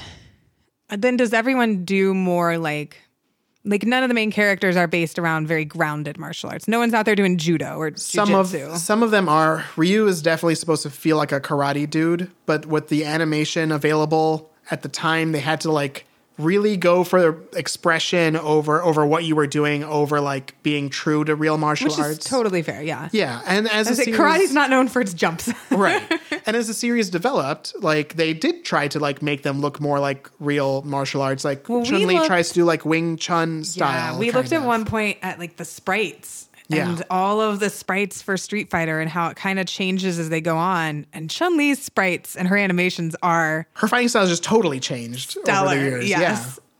Yes, Chun Li is probably the best animated character in any fighting Well, game. because I would say in Street Fighter 2, she does her kicks, Mm-hmm. which is very taekwondo. It's just, all right, we're going to stand here, we're going to do a lot of kicks, we're going to do a lot of round kicks, and it's going to be great.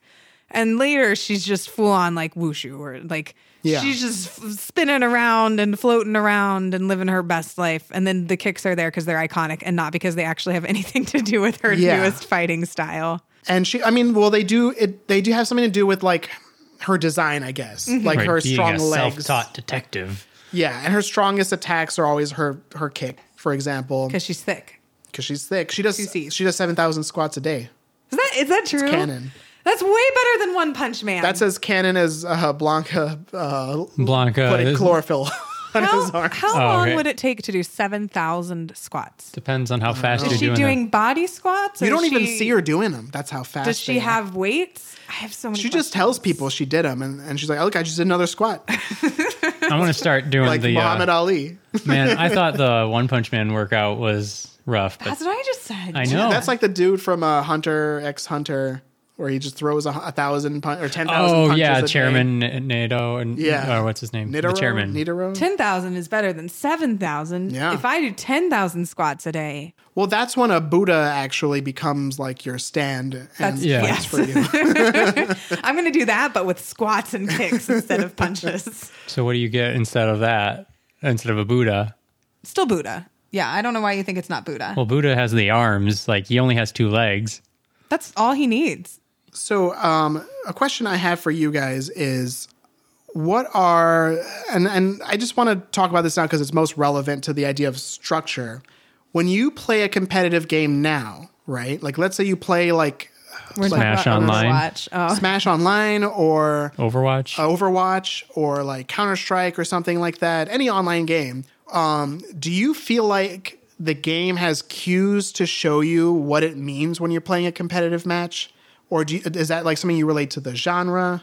What do you How do mean? you how do you par- so when I play Counter Strike, I know what story is happening because the game is putting me on one of two sides, like counter terrorists or terrorists. Mm-hmm. Okay. I don't know who these people are, but I know that the basic plot is always terrorists are trying to blow something up or kid or like kidnap these hostages or whatever, and the counter terrorists are trying to save them. So you're ta- are you focusing on how modern games set up story structure for PvP settings? yeah, essentially. How do they set up hypothetical story structures? So I'm I'll take the Blizzard corner here because most of my PvP experience is Blizzard games.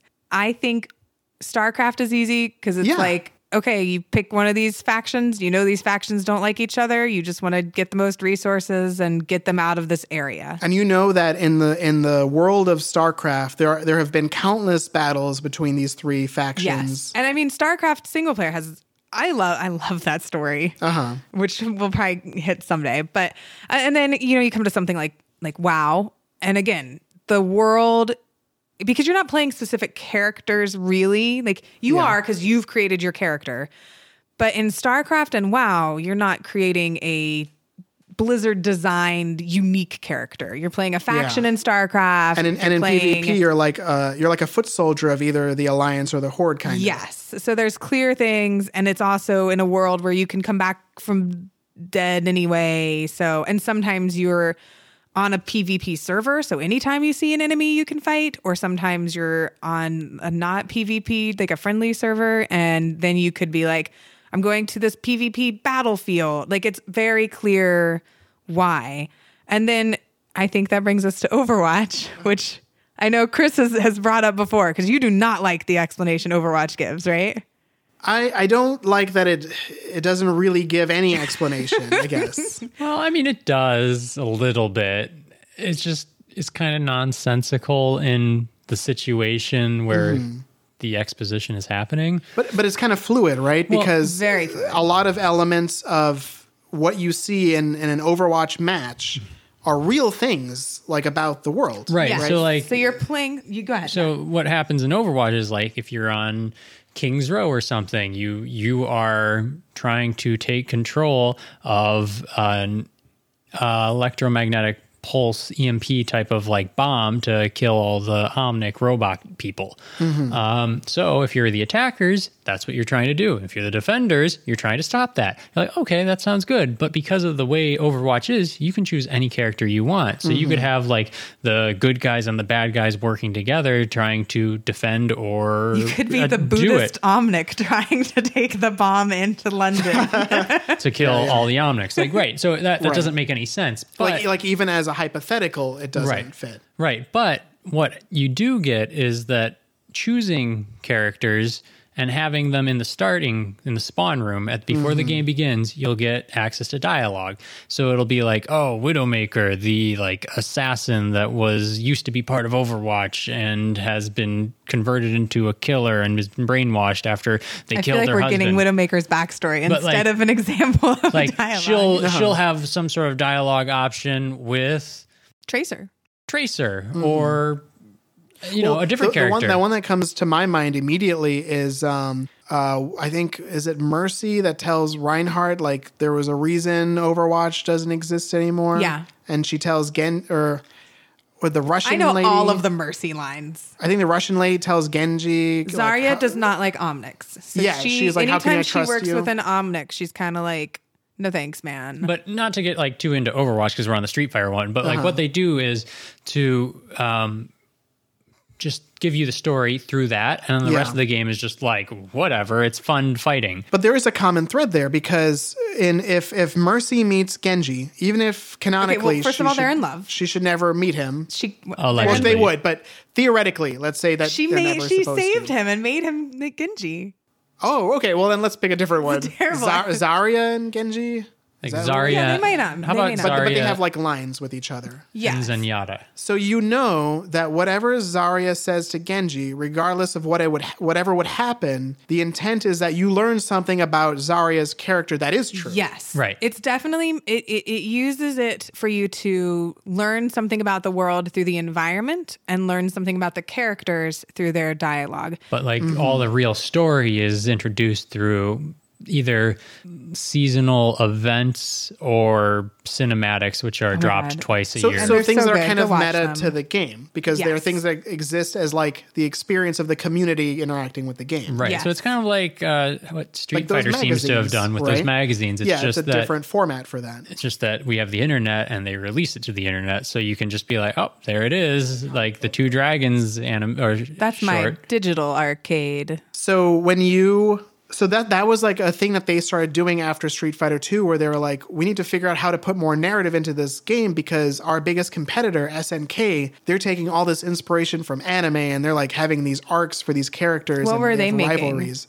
They made uh, King of Fighters, Fatal Fury, Samurai Showdown. I don't know any of these. Oh, Terry Bogard. they're was really from it. cool. They're very like narrative we oriented. did yeah, we did cover that earlier. They, okay. they really focused on stories and people really liked that okay. um, because it meant that even if you couldn't compete with other people, there was like So is this Something when to see. Capcom starts adding in some of those narrative elements I associate with Street Fighter 2 to like now? th- that's when they made the Alpha series, which The was prequels. very anime. Yeah, they take place between Street I Fighter. do 1 really and like 2. the art in the Alpha yeah, series. and they're because they're supposed to be more comic book style, and they are all about like Street Fighter 2 gives you a, a very like simple reason why does every character fight? Why do they street fight? What's their motivation? Yeah. Some of them are very simple, some of them are more complex.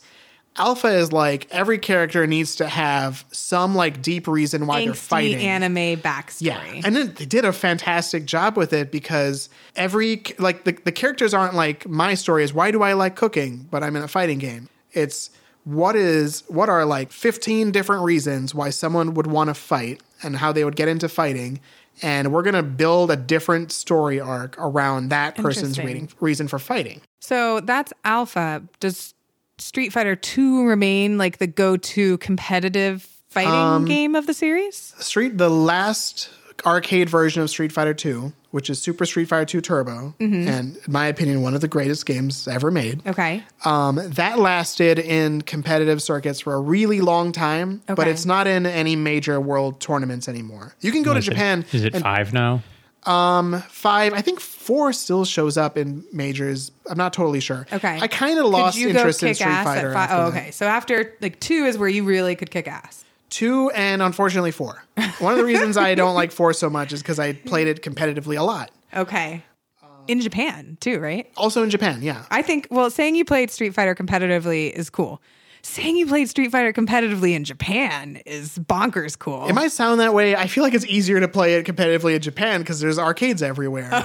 But you have to like alright. travel here. I think you would have more competition there. Um, but you know the guy, you know who is really good, the guy that I uh, bring up sometimes, who I talk to about the contents of our Yes, podcast, and Eric I- Tarnish. Yeah. Uh, he is, I, I would call him a world class. Really? he is like, I think of him as like the Dew of my real life friends because at some point, Okay. Whoa.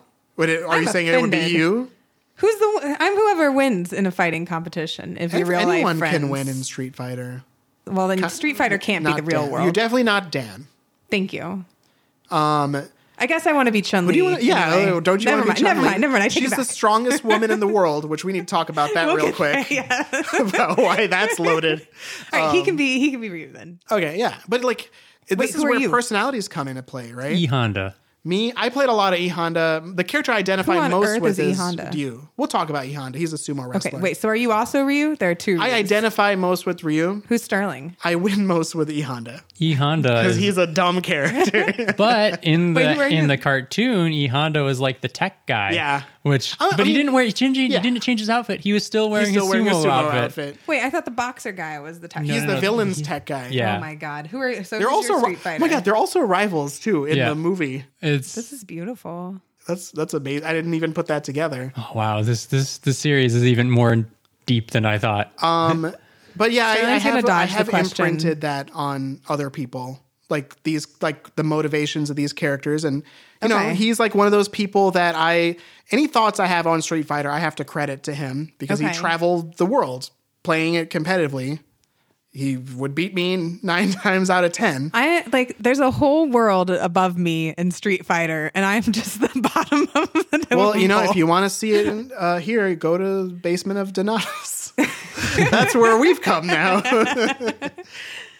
um, so why don't we talk about the characters in Street Fighter 2? Because we're dancing around it. It's true. We talked about Blanca. Um, Lindsay, do you have a character? I, it's- I wonder who it I could know. be. I'll let the listeners take a minute to guess.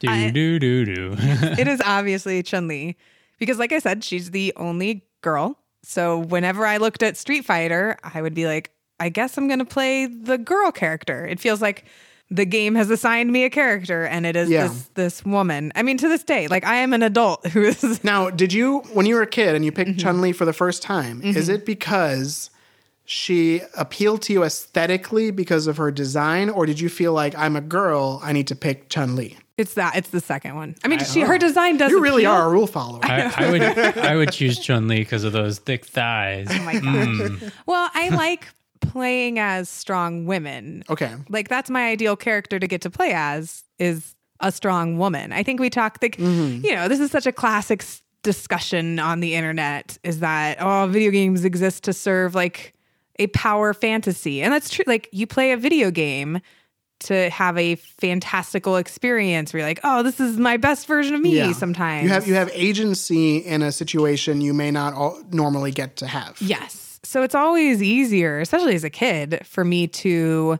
pick up a game and say, okay, which one could be the ideal version of me? The one girl. Like Mm-hmm. so you that really makes the look at it most as your, sense. your avatar.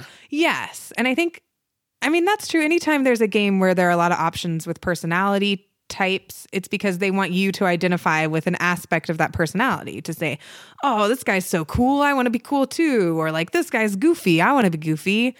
But when there's one girl character and her personality trait is she is a girl, like she doesn't have a real defining shtick. Other like you know she's driven. Well, in two, she does have a little bit of a shtick. It's just a weird one. yes. I was just wondering because I, I uh, we'll get there. I'll ask the question later.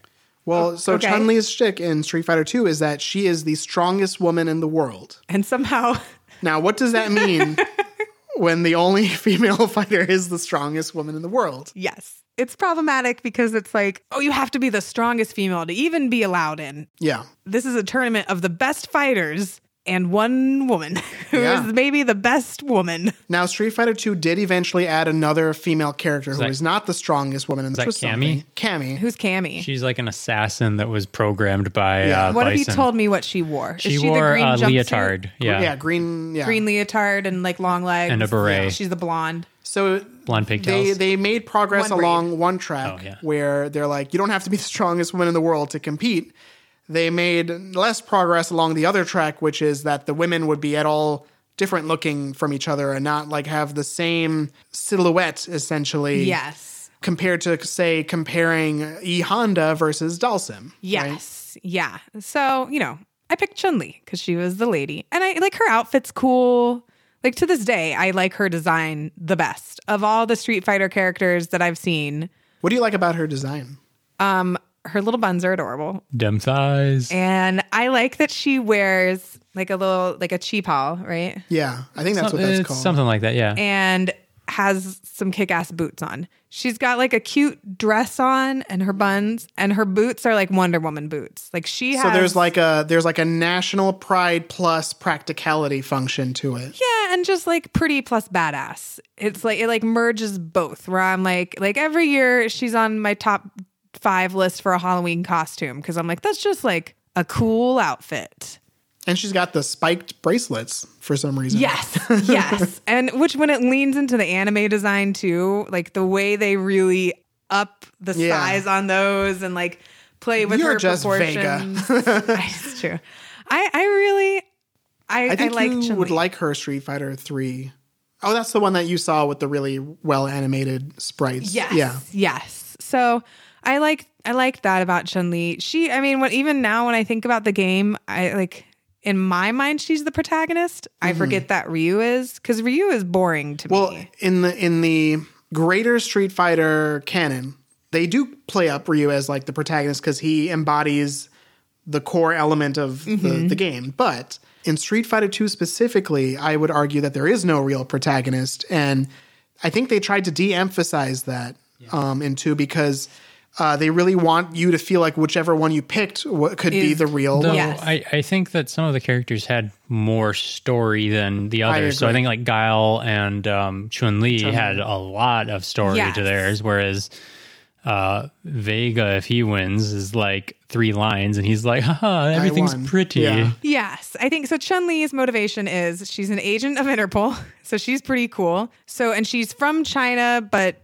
living in America. I think like San Francisco, maybe. That would okay. That makes sense. And she's an agent of Interpol whose father was killed by Bison. And it's not. I don't. I don't think it's clear whether she's joined Interpol specifically to pursue this, or if she's just like, I joined Interpol, but I have this vendetta also. I always interpreted it that she did join to pursue this because of a choice think you so. get. Well, that's true. So she. Oh, yeah. I forgot about that. she goes through and fights and she's just trying to avenge her father like that's that's it but i think that's super cool like that's an easy in also she's a super cool interpol detective for some And, reason and when you defeat Bison, yes you well the first ending that where you don't get a choice she's just like i did it i'm going back to being a regular girl now young Simple Single. young single girl Yes. is what it says. which is just a whole heap of issues. And that picture they show you, She's of her as tossing a- her, her she's- fighting clothes in the and back. she's like wearing like a halter top. And kind- she's Now- and her hair's down, no longer in the fighting I buns. do want to make a, the, here's a little weird tangent aside. It is weirdly similar to like what we gather of the original Mulan myth, where Mulan like assumes traditional male like roles and traits to go serve in the army to protect her father and then fights becomes a war hero and decide in the end she's like okay I put away my war oh uniform my god, you're right. Yeah. so because it's actually pretty empowering. no, well, no. The traditional way to interpret that myth, which we kind of get away from because the Disney movie's so awesome, is that it was okay for her to transcend gender norms because of familial piety. But once she had done the things she needed to do for her father, she was a good citizen and a good woman Yeah. because she went back to her female gender roles. And Chun Li has a very similar arc where she takes on literally, she's the only woman fighting Yeah. amongst men. And then at the end, when she meets her goal of doing something for her father, Yeah. not just any family member, but her like male family member, then she's like, cool, now I can go back to being a girl. Yeah, you know, this is again." why I'm glad we do this podcast because I I never connected those things. But you're right. Well, I think it's extra interesting too because Mulan is like the classic Chinese myth that, Yeah. especially people not in China are like, yeah, I know that one Chinese story, Mulan. Well, I mean, later games ended up giving you a choice if once you got to the end as, Yes. as Chun Li. I think she's the only character. who Yeah, gets she is that. the only one that gets this choice. Probably because they which realized it was so bad. is why I think it's empowering because you get to choose whether you want to s continue being a cool detective or go back to being a single young girl. And detectives can't be single. yeah, I was gonna say I don't. I don't think that is empowering because if anything, it makes it more clear that you cannot be an can't be empowered both, detective yeah. and a single young girl. well, I'm Interesting. saying that maybe she didn't really want to be a detective. And what she was doing was avenging her father and and after all of this, she's like, you know what? I didn't like being a detective. I'm going to go back and do So, something else. so the game is Whereas- asking what ch- what changed about her. Yeah. No, no. I like that's fine and that's great and that is again totally fine for women to want to choose to be very feminine. I certainly like to be adorable and girly, but that still says that there is that she only became a good fighter and only became the It's like strongest a in the false world. dichotomy. Yes, because she was. It, it still assumes a masculine and a feminine, and she has to choose either. Even if she didn't want to do the masculine, it still assumes this like split between. Right. Right. Um, All right, you convinced me. Okay. And, and I want to note the, the reason why we know she's the strongest woman in the world is because of her win quote. She, I, I put, I wrote down two sample win quotes here. The first one is, "I am the strongest woman in the world." The second is, "All of you should kneel before me," Whoa. I which forgot like about that one. kind of, I feel like a char- like all a lot of the win quotes are really mean, like meaner than the characters might actually be. right. well, their adrenaline's pumping. It's all right. Like they just got She's out of a just fight. like she just put Ryu down. She's like, "Ah!" Kneel. And um, I, I feel like it, it implies a subtext to her motivation where there's a chip on her shoulder. Okay. And she's like, I'm the only woman here, but all of you should kneel before me because I'm still going to beat all of you. I like that. I always read "I'm the strongest woman in the world" as a victory quote, as just trying to like smooth things over with the guys who just lost to her. Like you did lose to a girl, but you lost to the, the strongest. That's like when you lose a tournament and then the, the person who beats you wins, Wins. And then you're like, I did okay. Yeah, it's like you're uh, like You're out in the first round, but it was to the, the Yes. ultimate winner. And so uh, now in your head, you technically took second place. yeah. Yes, exactly. Um, I uh, I wanted to bring up a real quick bit of developer intent here because I About think it's Chun-Li? interesting. Yeah. Okay. So the guy who directed Street Fighter 2 or one of the lead designers, he was a very eccentric guy, like really eccentric in ways that may not be tolerated today. Great. um, you should look. I think it's. I think Polygon has like an, uh, a written history or oral history of Street Fighter Two. Really fascinating about like how Polygon. different the people who made it were from each other. Okay. And two, I don't know if it was a, one of the lead artists or two actually had a lot like some like big big women who would later go on to become like superstars after this game Okay. um, like yoko Shi- shimomura one of the, the greatest composers in all of video games What does she compose? uh, Kyle's street theme. fighter 2 Oh, I, Yeah. well, I mean, yeah, that one goes. Okay. All right. it goes with everything. one I don't think it was her, but one of the other female uh, designers um, was working on this game, and the direct I believe it was the director. I can't remember if it was the director or the re- lead designer, but he he said that Chun Li should have a shorter life bar because she's a woman No. and women are frailer than men. And there was this whole debate about that in the development team. And obviously, you know, if you're a woman, you're like, fuck that, right? Like, that sucks. But what I thought was interesting was that she tried to make a, a, a she tried to argue on his terms about why she shouldn't. And her argument was, I think Chun Li should have the longest life bar in the game because women live longer than men. It's true. And it's interesting that this fight occurred about something that th- the conversation is not explicitly about, which is are women stronger or weaker than men or whatever, but about like, can I kind of sort of prove that they're weaker than men or stronger than Yeah.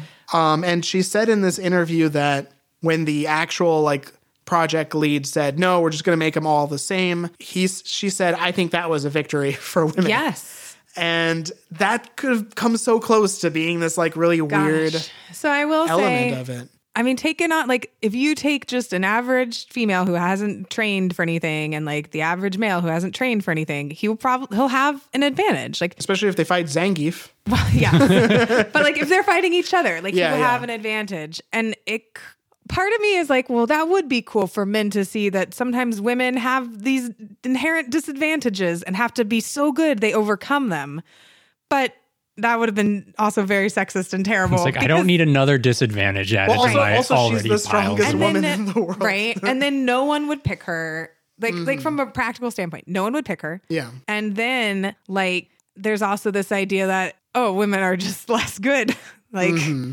because if you are a fighter, then you're hopefully able to take a hit. And also this this is like a wuxia style fantasy where like people are basically flying and Yes. like we're using comic book rules where you know it is possible for a lithe 150 pound woman to defeat this 500 pound sumo Yes. wrestler. It's So, possible like- for someone to shoot a fireball out of their hands. Yeah. We still have not explained to me what a Hadouken So, is. uh, oh yeah, a Hadouken, Hadouken. is Hadouken. Uh, key energy. It's basically the same thing that the characters in Dragon Ball Z do when they shoot key spirit. blasts at each other. It's your energy that you are focusing so hard that you make a tangible uh, manifestation, Manifestation. of it. That and you can he's throw the at only one somebody. who's figured it out. No, Oh. Ken, he and Ken, who all can do it, Uh, Chun Li can eventually do it too, and also but not in two. and uh, Dalsim. Dalsim and who all can do it in Street Fighter Two? Dalsim can do Yoga Fire. The Hadoken Bros. in the third version of Two and Oni. Can Akuma do Kikoken. anything? Yeah, I mean- Akuma has the same moves as Ryu and Ken, pretty Right. much. Uh, Guile has Sonic Boom. In Right. two? Yeah. Yeah. So like everyone's doing it. Yeah, like half the cast. What's his Oh, tiger okay. attack? I can't, Oh yeah, yeah, Tiger. Everyone is just it just has- called Tiger? Uh, tiger shot, I guess technically. right. Everyone just has a different name for it, but they're all It's they're all it's all the manifestations same- of it. Yeah, it's Okay, all the that's same cool. idea, and they even like wrote down like how does it feel like reuse is like a kick. Wait, so then is it weird that Chun Li doesn't have it in this game? Um, I think they wanted, I think they wanted to cut down on projectiles. I don't think Yeah. they wanted every. That's fair. I don't think it's supposed to be a show of power because Bison doesn't have. It's a like a projectile. strat. But he has Psycho. He has a psycho power. That's true. But uh, but I mean, I think something to get back to that different life bars thing. Yeah. I don't think that would be a good idea for Chun Li. But I think maybe in future fighting games, if there was like It a is a really thing. heavy like Yeah. combo character, if he can like just go off, I think maybe like him Oh, being yeah. able to only take a hit or two, that would be Now- interesting. In nowadays, a that's par for modern- the course. is it? Yes, I guess yeah. I don't play fighting games that much. They all I would have also say different in stats. a modern lens too. Hopefully, she wouldn't be the only woman. Yes. So And- like it well, would. yeah. It We wouldn't have Rainbow be, Meek- to, Mika. gi- to give you an example, in Marvel vs. Capcom 2, uh, the, one of the characters with the lowest health in the game is is Akuma because they're just like that's how we Akuma. balance him. He's he's, like the he's- strongest character from he's like a secret character from the final version of Street Fighter 2. Okay. Who's like the the the he's Master like of Evil Hado. he's like Ryu's master's Ken, like the Okay. training partner. Okay. Except he uh he lives by the Bushido like The way of code. the warrior. Okay. So he sees fighting as always being a fight to the death. Whoa. He's not like a murderer or anything. He's Well, it just makes like sense that he you would know. be then in an antagonistic position in the world of Street Fighter. Exactly. And then when they go to Alpha, Ryu's arc becomes about like, well, if I if my whole life is about fighting, how do I justify killing or not killing someone? And they even changed the ending of Street Fighter 1 to say that when Ryu is about to like lose to Sagat, he suddenly felt this anger in him that he wanted to do anything it took to win. And he almost kills Sagat, giving Sagat a, this huge scar on his body. which he has in two. he has it and in every two. game going and forward, every game after Except that. Alpha. And it defines Sagat's um, chronologically Yeah. forward. no, alpha is after one, so he has it in alpha. Oh, is and it? Sagat's whole story arc is about the fact that he has to come to terms with the fact that like Somebody his- spared him. that Ryu, like his whole life is centered around revenge against Ryu, and it's at the end of alpha that he realizes this is holding him back because his own student defeats him. And Oh. his student's like, something's up with you. Like, you're out of balance. I don't know, but you're like a joke now. And he's like, oh my God, it's because all of my life is centered around this person who beat me once and I didn't like it. Interesting. And that's kind of the the, the nature of the So story. is there arcs like a in Alpha. subtext then about like accepting loss too? Yeah. That losing is a part of growing as a fighter or as anything? That's I would really agree- cool. I would argue that almost every motivation for fighting in in the Street Fighter games, well, at least through Alpha and 3, they are meant to mirror some real struggle that a player could be going through that they express through the fighting game. So like let's go back to Street Fighter 2 real quick and talk about these characters because they all have like some very different reason. So Chun Li is personal. Guile, Ryu, Giles is personal. Giles is personal. Ryu is all about self betterment. What is Giles? Giles, Uh, uh, for the so- military yeah, or- so he's a military like guy. I think he was a lieutenant. I just not important what his rank Guile. was. Yeah. Um, but he, uh, his friend Charlie was killed by Bison, or he went missing. Oh, Yes, Charlie or Nash in Japan. Which is Yeah. why in the Street Fighter movie, beloved by everyone, Chun Li and Guile are both in it because they have similar goals. yeah, they both want to kill. They both Bison. want to kill Bison, and so which you know what that makes sense as a setup.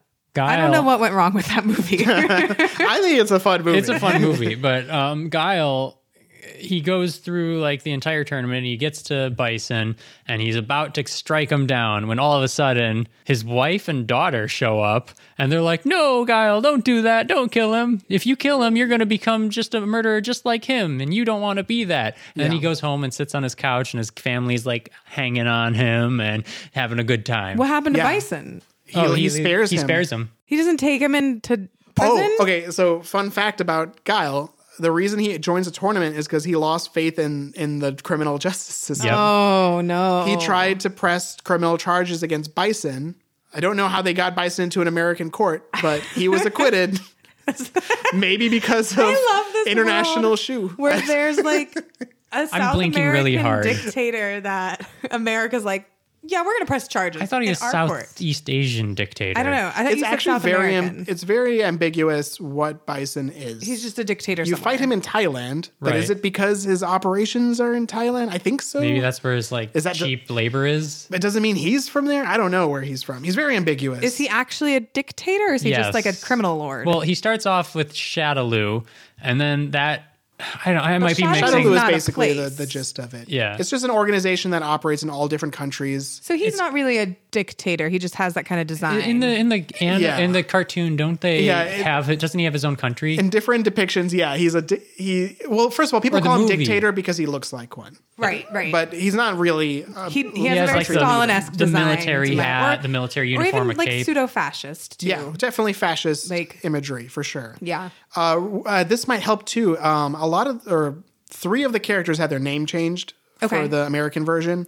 So Bison, the, the Oh, last yes, boss, I read this. He's actually Vega, which sounds like it could be a Hispanic name. I don't know. That I don't know if that helps at all. Okay. Balrog was M Bison because it was supposed to be Mike Tyson. Like he's a joke about Right. Mike Tyson. And uh, Vega, the the Spanish uh, claw fighter, um, he was Ve- uh, he was uh, Balrog. Okay. I don't know why he So they was shuffled Balrog. everything around. Maybe they because, liked, but they um, shuffle. I read they Lord of the shuffled it Rings. around Yeah. specifically to not get in trouble in America because of Mike with Mike Tyson, or Mike Yeah. Tyson. Mike Bison. Yeah. Um. So going back to Guile, what's Sorry, you don't want to just talk about boxers and how I get them mixed up. Uh, well, what's interesting about Guile is the fact that, um, you know, he, he he lost faith in the criminal justice system. He's a military man, right? Why is he street fighting? The implication, and I think this is developed through further materials, is that he basically like abandoned his family to go Oh, and yeah. enter these underground fighting Okay. And he's putting his rings life and on the track down line. bison and his Yes. young daughter and his wife somehow track him to wherever Shadowloo's tournament is. Wait, did you and is read like, it- no, don't kill him. Did you That- read it that's as the his story that- family literally coming yes, to stop it's him? No, they- lit- they- it's they in the are ending. literally there, Lindsay. I thought you don't think he just envisions that it's not like No, it's him not- having a they they fevered run out of because it fantasy? happens for multiple characters this is like a big event Oh, there's at least three endings where someone comes out of the crowd four endings where someone comes out of the crowd to like say something five endings now. the real- Sorry. the i'm real- counting them in my head The real game I want to play is his wife and daughter's like journey to get to this tournament. Like I they imagine have it's to not enter uh, fighting it's not in the open. Like how do you become a crowd member to this tournament? That's what I want it to know. should be a detective game where you're tracking down your uh, Yes. irresponsible father yeah, and then you go and you find him and then Call you have to like Capcom. Oh, I I, like it. would I would play the shit out of this Well, game. here, here's where I, I think that Guile is one of the most brilliant uh, culminations of the things you can do with a fighting game, right? His win quote that everyone remembers is "Go home and be a family man." he says that to someone he just Stark. beat up as an insult, and he's like, "You're not, you're not gonna cut it out here. Go back to the life I abandoned." and then Which his is- happy ending His happy ending is, is he's like, following "Oh his my own god, advice. I I'm the person that I hated." He's like, I need to go home Yeah, I and was be make- a family man. I was Exactly. making the world a better place by making lots of family men. Yeah, and that's like this amazing thing where they actually use a win quote to show you this insecurity or That's maybe this cool. guilt about a character's arc. So, were there any other characters or story beats we wanted to touch on? I would say really briefly, we know that Blanca he just wanted to go and find his mom or maybe he just So many did it for questions fun. about Blanca. and that at I'm the never end gonna of answer at the to. end uh, quickly back to Blanca. So, you know, full circle here. Um Blanca all roads wears begin and end with Blanca. Blanca wears these ankle bracelets. And when he wins the tournament, Oh, his yeah. mother comes out and is like, Jimmy, is that you? 'Cause of And the he- bracelets. And he's like, Well, how, who are you? He's like, It's your mother. I gave you those bracelets when I lost you. They were elastic. First off, I was gonna say- ankle bracelets. Who gives their kid ankle bracelets as a gift? One Two for of each them. ankle. and With spikes, second, right? and second, no, I don't know if they're spikes. I think they're just orange like cloth. oh, you're right, you're right, you're Uh, right. And second, w- well, first, second, why is she at this tournament? Third, um, how are these still on him? I like point two the best because this woman did not know her son was going to be there. Yeah. She's just some like He- I- 40-year-old I'm not going to woman? Uh, lie. If I saw that, I would be like this green monster Ate my, son." child, right? Yes. Yeah, it's not like did, was my son now this green electric like monster so from is the that Amazon? His happy ending. He Yeah. lives in civilization again. Yeah. As As Does, Which the- his mom. does he stay green or does he undo that? I don't I don't think know if you he can can. undo that. I don't know. or I'm not sure. I think it's like a tattoo at that point. yeah. Oh, No. Uh, but he goes like shopping with his mom after that. Um, and, And then, then Zangief, Tarzan he's situation. fighting for international pride. So Right. he wants to show, and again, the Russian I love this yeah. father. ending. And as Of I go course he through is. these, like I'm thinking of like all the different people I've met playing fighting games, and like how some of them they'd show up to a tournament and they'd be like, I want to beat th- this Japanese player because I want to show that America is the best at fighting games, or that I want to sounds show like a that they- very American motivation. or Russian apparently. Wow, that's true too. Um, or like I want to show that the East Coast is best at Marvel vs. Capcom 2 or something like that, right? Yeah. but Zangief's ending So his, and his is my favorite. I think Gorbachev. well, they comes call him down- Gorby. Gorby comes down from a helicopter and tears down a wall. and says, "Thank you uh, for showing Russian spirit, and you've really demonstrated how Russian power is the greatest." And by the way, this is made a few months before the Soviet Union uh, was like disbanded. you said Street Fighter Two is pre is it is technically a Soviet. What- no, era what game. year? 1991 March, I think. It okay. came out. So then, yeah, that's like right in. right before, Right at the end, immediately dated. Yes, But they talk mostly about Russia in the at least in the English translation. And then when he comes down from the helicopter, what what is it Zangief does? oh, they they do a what is it Cossack They- Cossack? Whatever that dances, you know the The squat and the kick squat and one? kick, yeah. yeah. And they do that, and they just start Together. dancing, and they compliment each other. Like Mr. Zangief's President, like, you dance so well. yeah, I love that some of the characters have very real, heartfelt endings, and they're like, How do we end it for the Russians are fighting for And then country pride? some of them Then are they do the- a It's- It's, caricature it's, the, dance. it's the Cold War. They're not our friends Some, at the some of time. I them love are the that. uh, Hufflepuffs and Ravenclaws. yeah. Yes. yes. It's kind of like in community where like all the other kids being like, you've been hogging that study room for three years. This is what happens when community hits Netflix. It's just community references Yeah. all the time. Uh, and then, similar to Zangief, we have E Honda, who's fighting to show the world that sumo is a real martial art. Mm-hmm. Uh, and at the end, it's not. It has nothing to do with winning the tournament. He's just telling his students, just because I won, doesn't mean I am going to give up on my discipline or whatever. And they eat chanko stew. So he's he's just a martial artist. yes, He's just like doing the tournament to prove Um, yeah. something about his art. And at the end, he's like, see, students, I still have more to learn. And I just won all of the tournaments. And then you have Dalsim, who his ending is very ambiguous. It shows that he doesn't like violence and he sees this as a different life. So at, in his ending, his kid is asking him, um, Dad, what's that photograph on the wall? And he's like, oh, something from a past life. And he doesn't want to fight anymore.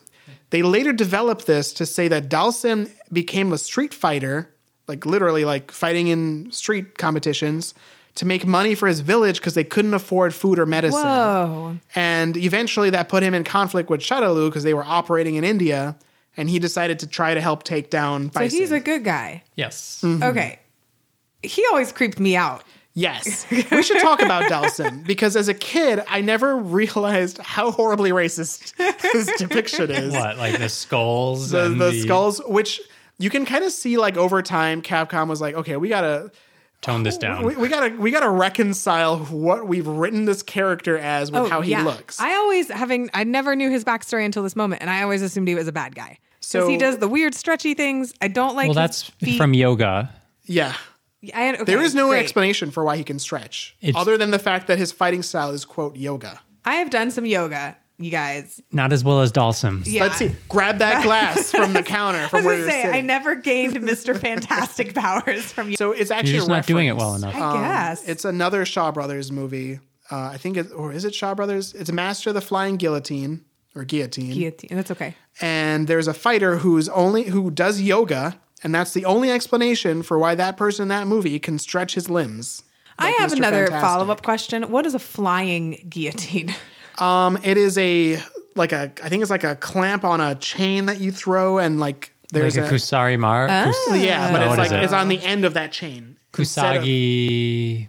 Oh God, this is it gonna was bother me. Kusari Mara. Kusari, Kusari. Yeah, that's it. I said it right the first time. Kusabi Maru? Kusabi The Maru? thing from Sekiro? No, that's the sword Oh, name. oh, Kusarigama. There Kusari it Gama. is. That's The, it. the, the Thank you. sickle on a chain. Yeah. That's It's one like of my that. favorite crazy weapons. Yeah. So I believe that was the villain of that movie used that. Interesting. I, love so anyway, that. that's why he can stretch. It's a reference to that movie. I mean, checks and out. cool fighting game ability. I, they did their research, obviously. Two two explanations for why he can shoot fire. Um, first of all, it's not His really chi. Is it yoga? it's not actually fire. it's it's his key again. Yeah. Um, and it's an illusion, apparently, like the fire element of it. Okay.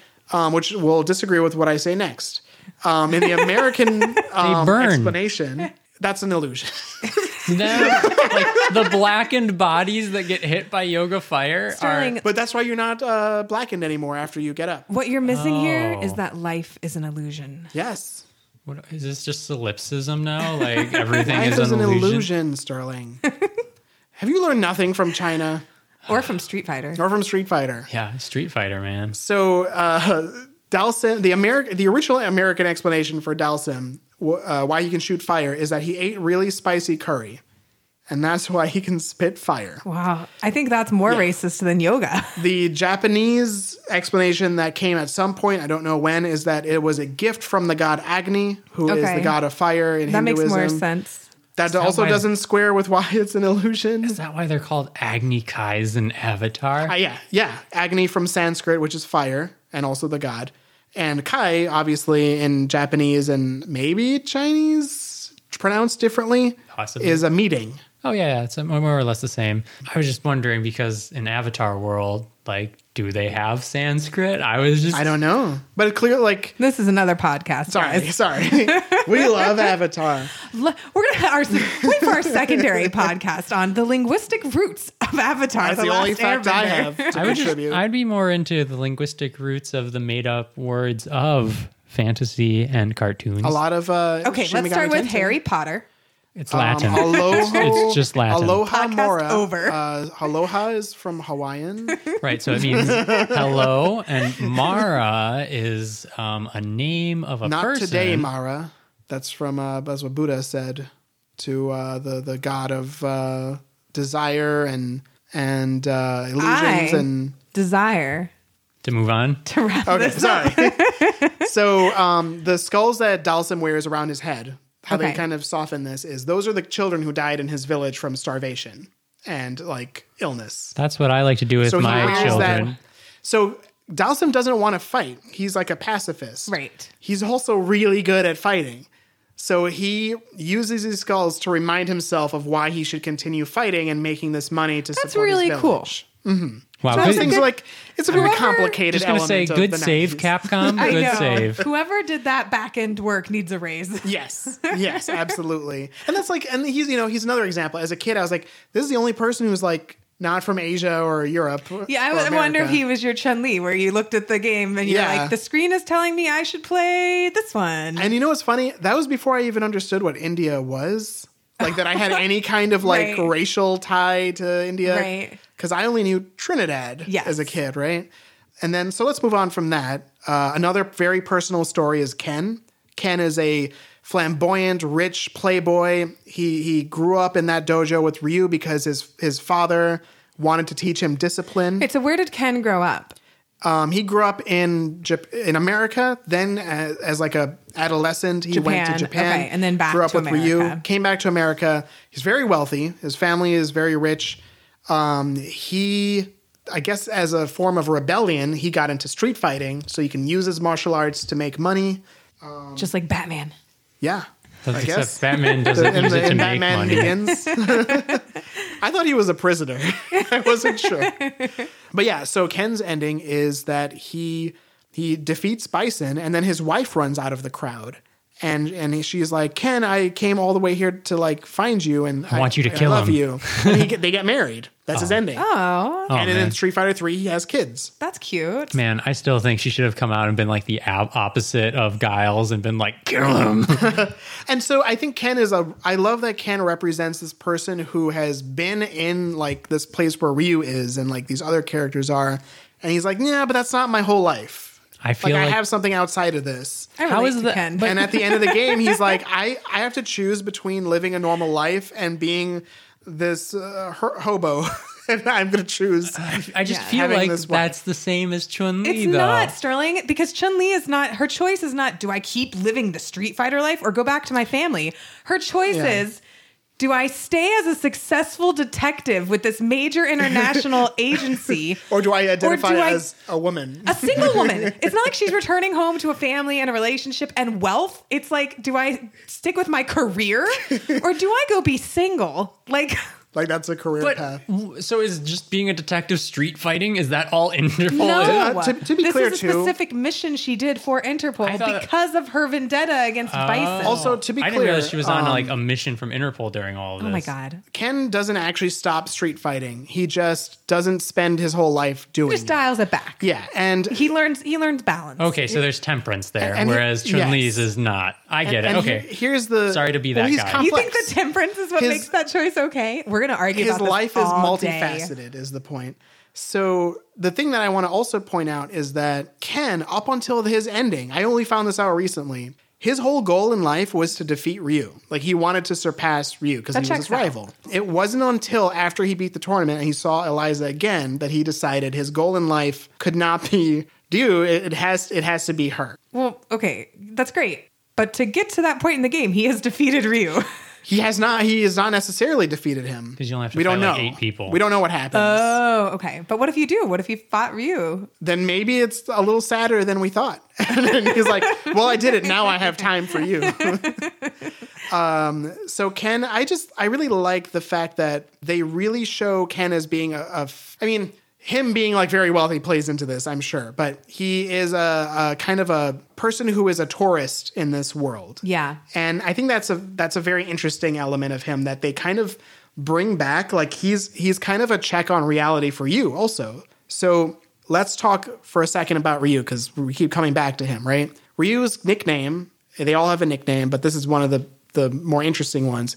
He is the eternal challenger. If you look at that book we've been looking at with all the endings, that's eternal challenge, right? So Ryu's whole deal is that his whole life is about martial arts. His arc, starting from Street Fighter 1, going into Alpha, and then into 2 and 3, is that he's asking himself if my whole goal is to win, am I supposed to be killing people?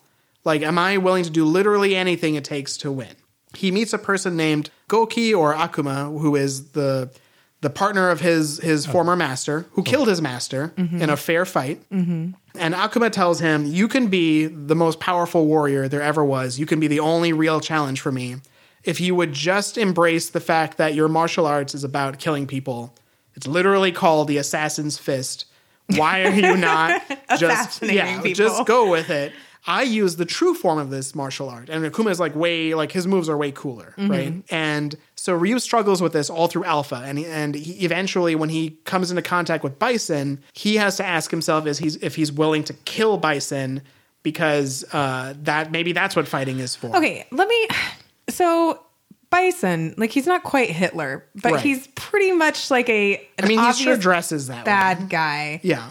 Uh, and the game's text seems to say the hero, the heroic thing to do is to fight them and just walk away. So to be Again. clear, I think they do kill Bison. Oh, okay. I think they make that decision to kill him, but Okay. Ryu has to ask himself if that's what he really wants, or is he doing this because he just wants to win a fight? okay. So Ryu is kind of like a parallel to this character from Final Fight named Cody. Cody uh, is one of the people who goes with the mayor and beats up all the gang members and and gets his girlfriend back. Okay, after Final Fight, when Cody enters Street Fighter, I thought he in was in Alpha Street 3, Fighter. Yeah, He's he's, in wearing chains. he's in chains. He's Yeah. he escaped from jail Whoa. um, because you find out Cody never actually cared about his girlfriend. He just wanted a reason to beat Kill people, up. It was like the excuse to kill. Exactly. And it's Ooh, that's in fact dark. in his ending in one of the final fight games after you rescue his girlfriend and he walks away cuz he's like there's still injustice in this world slash I want to go beat people up still. Oh no. Um his friends kick him like they beat him up and throw him back at Jessica his girlfriend because he's an idiot. And so he Such follows a that weird arc ending. yeah. So he follows that arc into Street Fighter Alpha, where he is now an escaped prisoner. And the implication is he was just never a good guy. Like, Wow. He's a very irresponsible person. So Ryu has to ask himself, Am I that guy? Which is an interesting line to examine too. Is Yeah. like, is this a martial art or is it Yes. just martial violence? And well, like, what if I could have killed somebody and won, but I chose not to use this move that could have killed them and I lost? Mm-hmm. Ha- am I betraying the spirit of martial arts? Like, that's a big element of what Ryu struggles with. Yeah. Well, I know that just like to touch on this martial arts thing that you you emphasized just now, um, but like a lot of martial arts um, in China uh, originated when monks and believers of a certain religion decided to like live a life of seclusion and sequester themselves away but to keep themselves active and healthy and fit they started making up their own like martial arts as a way of like self-betterment Yeah. and because they did this all the time, they ended up, you know, creating a style of fighting, which is and kind of the, like that's the origin of any like far east mar- martial art you think of it stems from that and which different far east countries will disagree with but that Or at is- least, at least the the the, the mythos. the, the non weapon Yes. based Well, ones. yes. right. And so they had like you know their own even temples, most like of the weapons up on ones like come from China. Mm-hmm. in a mountain, Unless you or, ask Korea. like the Shaolin the Shaolin monks, for example, like they're up in a mountain, they're practicing by themselves, they're practicing like fighting essentially every day but just as a way to like express their devotion and like re- Yeah. maintain their own body um, that like local like warlords or leaders or whatever approached them to be like fight your war or fight this war for us so that you can like have Yeah. your, your continued peace so that they'd be like these like badass monks that would come out of nowhere and like be like and, and, they, end and they've things. got their like farming tools and stuff that are now like weapons Yeah. too and you know that was that's like a big thing in japanese history too where monks would sometimes be a part of like a minor revolution because they had the expertise and they knew how to use like these cheap tools Mm-hmm. to fight uh, like i don't know if it was always guerrilla warfare but like help with peasant revolts and there was like a you know is a pretty famous thing that uh, O- Oda Nobunaga did when he like murdered a bunch of them and like burned their temples down because he was afraid that they were like secretly plotting to kill Helping, him. yeah. yeah. And then he burned down. um, so the reason why I think Ryu is so interesting is that his entire arc is about why would you even play a fighting game? Like, if I'm playing a fighting game and I lose to this person, why shouldn't I then go murder them in real life or Oh my something? God. Like, why? What is the point of a a fight, a violent conflict with rules attached, where you agree not to hurt each other when you are well, not hurt each other, not to kill each other, when you are engaging in this thing where you're making someone feel bad for a bit, right? Like you're Yeah. making them feel negative emotions. You're you're imposing your will on them um, why is this ethical and when what purpose does it serve and what i really like about ryu is that through auxiliary materials and like then in street fighter 3 and on capcom kind of answered that there if you if anyone listening wants to see like where did ryu's arc finally go i would highly recommend that you read um, a manga called street fighter 3 ryu final i believe it's called and it is about ryu near the end of his career asking himself, why am I fighting? And it explores all of the different answers that he's come to in all of like in all of these travels. And a lot of it, a lot of the answer is cultural exchange. So it implies that by going to all these different countries and fighting people, this is Ryu's way of communicating with them and understanding That's so something about their interesting. culture. especially because like in the real world each fighting style is its own culture and yeah. you, don't intersect cross. Exactly. except for like ufc but that's you know but they all boil down to the same few things. yeah everyone in ground ufc fighting. is doing taekwondo and jujitsu Yeah. and like ground everything fighting. uh, ju- jujitsu is that ground fighting? yeah Yeah. okay, I didn't Yeah. know It's that. It's like Sorry. grappling. So yeah, like that's the fantasy that a fighting game can give you. It's it's a martial arts movie where all of the martial arts can like fairly compete with each other. yes which is cool and shoot Um, yeah. fireballs Oh So Ryu, because he has this traveler like feeling about him, over the years he has become less of a serious street fighter, like someone who's just he's always been a street fighter, always winning money through that. Right. To being a kind of a hobo. So he in the later games he's always got a huge duffel bag that he carries Oh my gosh, around. crashing at hostels Um, if you look in that book that we've been looking at, you'll see a picture of him washing his clothes, but he has no clothes on because he only has one oh pair my of gosh. clothes. And like And they're it's so just his ratty. gi? It's just his gi. That's why his gi, the sleeves are like ratty. I thought that was just They because just he's fell off. so strong. I thought I don't- he maybe like poked his way I, out of I his think sleeves. his thing just tore off, and then Ken was like, "No, I'm gonna buy one." Like because Ken, Ken's is also sleeveless, but Oh, his but is not like torn. tailored. Interesting. Yeah. Ken just wants to be Ryu. Yeah. Well, no, I think Ken is like, I like Ryu's style. I don't have time for that though. He's like, I'm too busy being rich on my yards. Mm. and so they've kind of like really played up this I, this feeling of being a traveling person who wants to learn about other people. That's I cool. think that's why I always identify with him because I I think the thing I treasure the most about all of my time playing Street Fighter is the connections that you make with other people and like what do you learn about other people through the way that they play, right? That's awesome. Um, so I'm going to give you a fun fact about Ryu Okay. because you were asking about key blasts earlier. Yes. Have you ever looked very closely at Ryu's Hadoken, like what it actually looks like? It looks Yeah. like a little fireball, and his hands are doing basically the Dragon Ball Z thing. There's Yes. there's a there's a limb in there though, isn't there? Yes. There's a if you what? look at the actual fireball, there i- his hands are in the fireball. Yes. So what is actually happening when Ryu does a Hadoken is he is transferring the force of his hands pushing you through the air, and that blue ball is just his hand, like the force of his hands traveling across a screen. Yes. Which is why his hands are still Oh, visible. there's in like a there. little imprint in there the whole time. Exactly. Interesting. And this is okay. Quick conspiracy theory thing here.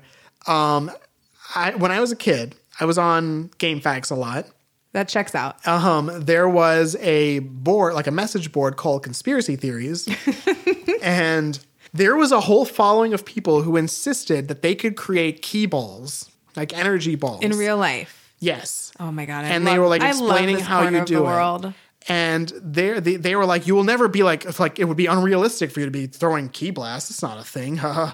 We're not crazy.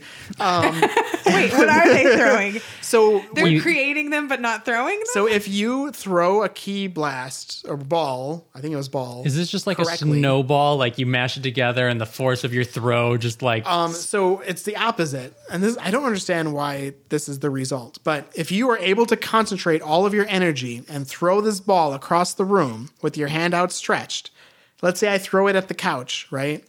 I will feel the couch briefly on my hand when I throw that energy out. So it's the opposite of reuse. Oh. so it's like I could get punched like- from afar. no. yeah, no, it's the no. opposite. You don't feel it. Chris would I could just feel be it. like, feel Sterling's face. "Oh my oh. gosh." Well, right. I'm saying if I'm the one throwing it, The only you're wait, you're throwing I'm it at saying your own like if stomach. I no, if I'm throwing it at the couch and like couch doesn't- You I would You know feel what? the It, it couch. might be Here's- that the couch here's is what's- feeling you too. but if maybe. I, I was gonna say, but here's if- what's perfect about this scenario. There's no evidence aside from, oh, I just did I it. feel it. And I felt it. felt it. Yeah. Well, but what I'm It's saying is perfect that butter. sounds terrible because if you throw it out and somebody kicks it, do you then feel a kick in your hand? I think you would. F- I I think the implication is that if you use this on another person, you, that You're person would evil. feel your hand and you would feel their body. Well, I know what we're going to be practicing after this, and it's how to throw, How to throw a key nuke. ball? Let's, we gotta Google this. but yeah, uh, another fun fact about Ryu: he's afraid of spiders because he camps so much. He woke up with a spider in his mouth one day. I feel like that's inevitable in his world, and he should just learn to live with it. I mean, Like it sounds terrible, but like well, he's it's one of his phobias. prior to that, or I don't know. because of that, Maybe because of that. I don't know. That's I'm- like the I'm- one thing he's afraid of. Is I'm his snake. unsympathetic if it's because of that. Because you're like, well, how often does this happen to you? It must be a lot. Yeah, I assume so. 'cause Uh-huh. They like don't they say we eat bugs anyway, like without even knowing it. If you're just sleeping everywhere on the ground, a spider's gonna get in your mouth. that was a myth. That doesn't actually This happen. doesn't happen. I read it in a book of weird facts in third grade. It can't not be true, Starling. well, I mean, if you put it that way, Um, were there any other facts you had or questions you wanted to ask about the cast of Street Fighter Two? I don't think so. I think we've I think we got it. I mean, Covered not way all more of it, plot. but like a lot of Yeah. it. So the one thing I want to bring up about s- exclusively Street Fighter still Mm-hmm. is the fact that after Street Fighter Two, when they were like, we got to make more narrative oriented games, they did they changed the structure of how each character's like arcade mode works. oh So starting from, I believe, either Alpha or Alpha 2, but Alpha 2's narrative replaces Alpha 1 anyway. So just don't worry about that game. great, love it. Each character, when you pick them, it shows you every person you're going to fight, which is your path around the world, and there is no tournament. So starting from Street Fighter Alpha 2, which is now like, this is like a very common thing to do in a fighting game. Now, each character just has like a route they take, and that route represents what what they were doing during this time period. And then at each at set points during the route, there would be like pre-battle cutscenes where they talk to each other, and then like they all Which have is like how a mini I think of boss. fight like a lot of the more recent fighter games that I've Right. played, console based fighter games especially. And and these bosses would be drastically different. Like Ryu's, I think, is Akuma. Okay, Um, a lot of them are Bison because they actually want to kill Bison. makes sense. My favorite one is Ken because Ken is essentially fighting, is going retracing Ryu's steps across the world, but his final boss is, Ryu. Ryu. And if Ken beats Ryu, this ac- that actually happened. That's like a canon thing in the storyline that Ken finally beats Ryu in Alpha Two before Street Wait. Fighter Two. What's his goal in Street Fighter Two? Um, well, the reason is because when Ken beats him, he kind of has the same moment where Sagat's student beat him and was like, "You're not. Something's wrong with you." So Ken realizes that uh, that Ryu is so conflicted that something he's doing, like he's not fighting in top form, and he tells Ryu. You have to fix something about yourself is because such I an can anime tell. arc. Yes, but I love the ending of it. 'Cause Ken has I like a need to beat you at your best. he has like a ponytail um, in Alpha, Long and flowing. very long and it has a red band at the end and he takes the band off and he tells Ryu like I'm going to take it seriously and you but you have to do it too because like my whole goal is about beating you and if Yeah. i can do it this easily like you're not my you can't be my goal anymore Yeah. and ryu wears that headband for the rest of the series That's cool. and then ken taking like fighting more seriously i guess he cuts his hair after that that's why ken has short hair in, I in love street that. fighter 2 That's fun. yes and then they fuck after That's fun too. I I think prequels are hard. Yeah. And it sounds like Street Fighter made a lot of good like With- revision. with a healthy dose of retcons yeah, that makes But sense. honestly, if you really want to see like how can a fighting game do a narrative with just like an arcade oriented style of play, play Street Fighter Alpha 2. R- like brilliant game in so many different ways. Very modern feeling in a lot of ways, like very nice graphics. I mean, you've seen Yes. those graphics hold They're up. beautiful. Um, very good music. Um, and the characters are like so interesting. Hmm. Like there's like people talk about JoJo characters like Rose, who's like this psychic Italian lady who fights Is with this her a JoJo scarf. character? She's definitely Lisa Lisa from JoJo. Oh, you're talking Lisa about Lisa's Rose from from, JoJo. Yeah, yeah. Yeah, yeah, I don't Lisa know. Lisa. Here I'm going to make a complete list of the characters from JoJo that I know. JoJo. uh, Which one? Yeah. so you don't know anyone. Spell it. Dio, kono dio da. I'm Yeah, gonna go I with like J O that. J O. yeah, And that that's at least three of them. Yeah, I know three characters then. All right. Well, you know, Street Fighter 2 has a lot more to it than I uh, I know. initially imagined. Chris, how does it feel to to have had this platform to share everything about a game that's been such an important part of your life? I don't know, it think it's feels good. everything. I think, yeah, I- we have to cut it. You guys didn't see, but the, there was a moment where they're like, "You need to shut the fuck up now." uh, but I, you know, I- I just I feel like it's important to understand that like Street Fighter Two is such a good example of how a video game doesn't need to be constrained to the way that you would tell a linear narrative with like a movie or a book that its narrative doesn't have to be set in stone either to have an impact on you and i, I Yeah. think we kind of saw that when we talked about roguelikes how every every journey you take is like a new story Yes. and um, you know i just want our viewers to think about maybe trying a fighting game looking at how it's telling a story beyond just having like a visual novel attached or something like that And if anyone out there has another game in a similar vein where you're like, does this really have a story and you want us to tackle it? Let us know because that is our kind of thing. You know which one I think might not have a story, but I'd love to tackle? It's Donkey Kong Country 2. Oh my God, I'm just no. kidding. I just want to talk about Donkey Kong Country 2. why would it not have a story when we did one on the first game Well, we only talked about the first Donkey Kong Country. We got to go about his redemption arc. I will say, I think we talked about the most important part of that game, which is when the whole Kong family was like, "Nah, I don't want to rescue Donkey Kong." All right. That's yes. fair. Yeah, we've covered the franchise, really. Were there is there any further reading that you would recommend to our listeners, whether it's a game, movie, book, I guess Mulan, apparently. Mulan? Okay, Or, I mean, you are more familiar with like traditional like, Asian fighting movies, right? Like that whole genre. Any big picks from there? Because I've Mm-hmm. Any of got the Shaw movies? the Shaw Brother. Mo- yeah, actually, um, the Five Fingers of Death is a really good old like tri- like pre Jackie Chan, pre Bruce Lee, Okay. martial arts movie. I'm adding And, it of to my list. Jackie Chan's entire 80s cat- and 70s which you own and all 90s of, catalog. I, most of. I uh, have access to them. Sterling just bought me a very nice copy of one of them. True. Well, you know, it's, it's such a good movie. Um, You know what? You know what I would say. Everyone knows Street Fighter. I would implore everyone to go and try the SNK fighting games. If you're interested in these things that we're talking What about, about that karate game you talked about earlier? Uh, oh, Karate Champ. Where Yeah. can you play that? That is Not a very, good question. many places. I want to anymore. go out and the collect some arcade women. mirror this house. All right. Well, everybody, uh, you know, thanks for tuning in again. If you want to reach us, you can do so via email at player versus plot at gmail.com. That's player vs plot at gmail.com. Uh, also, you can reach us at Instagram and Twitter at player versus plot. Again, vs plot. It's tight branding right there. Consistent.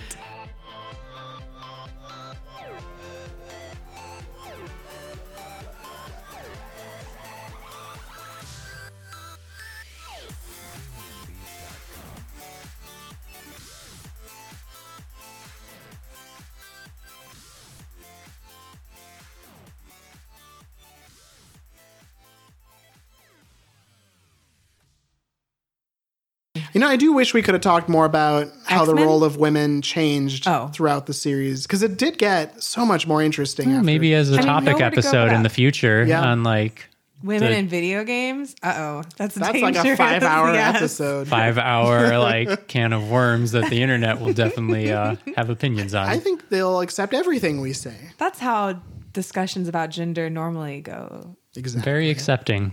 I mean, I'm glad that we have two men on this podcast to like Adds mu- really, you know, give Authority. that perspective. Can't find it anywhere else.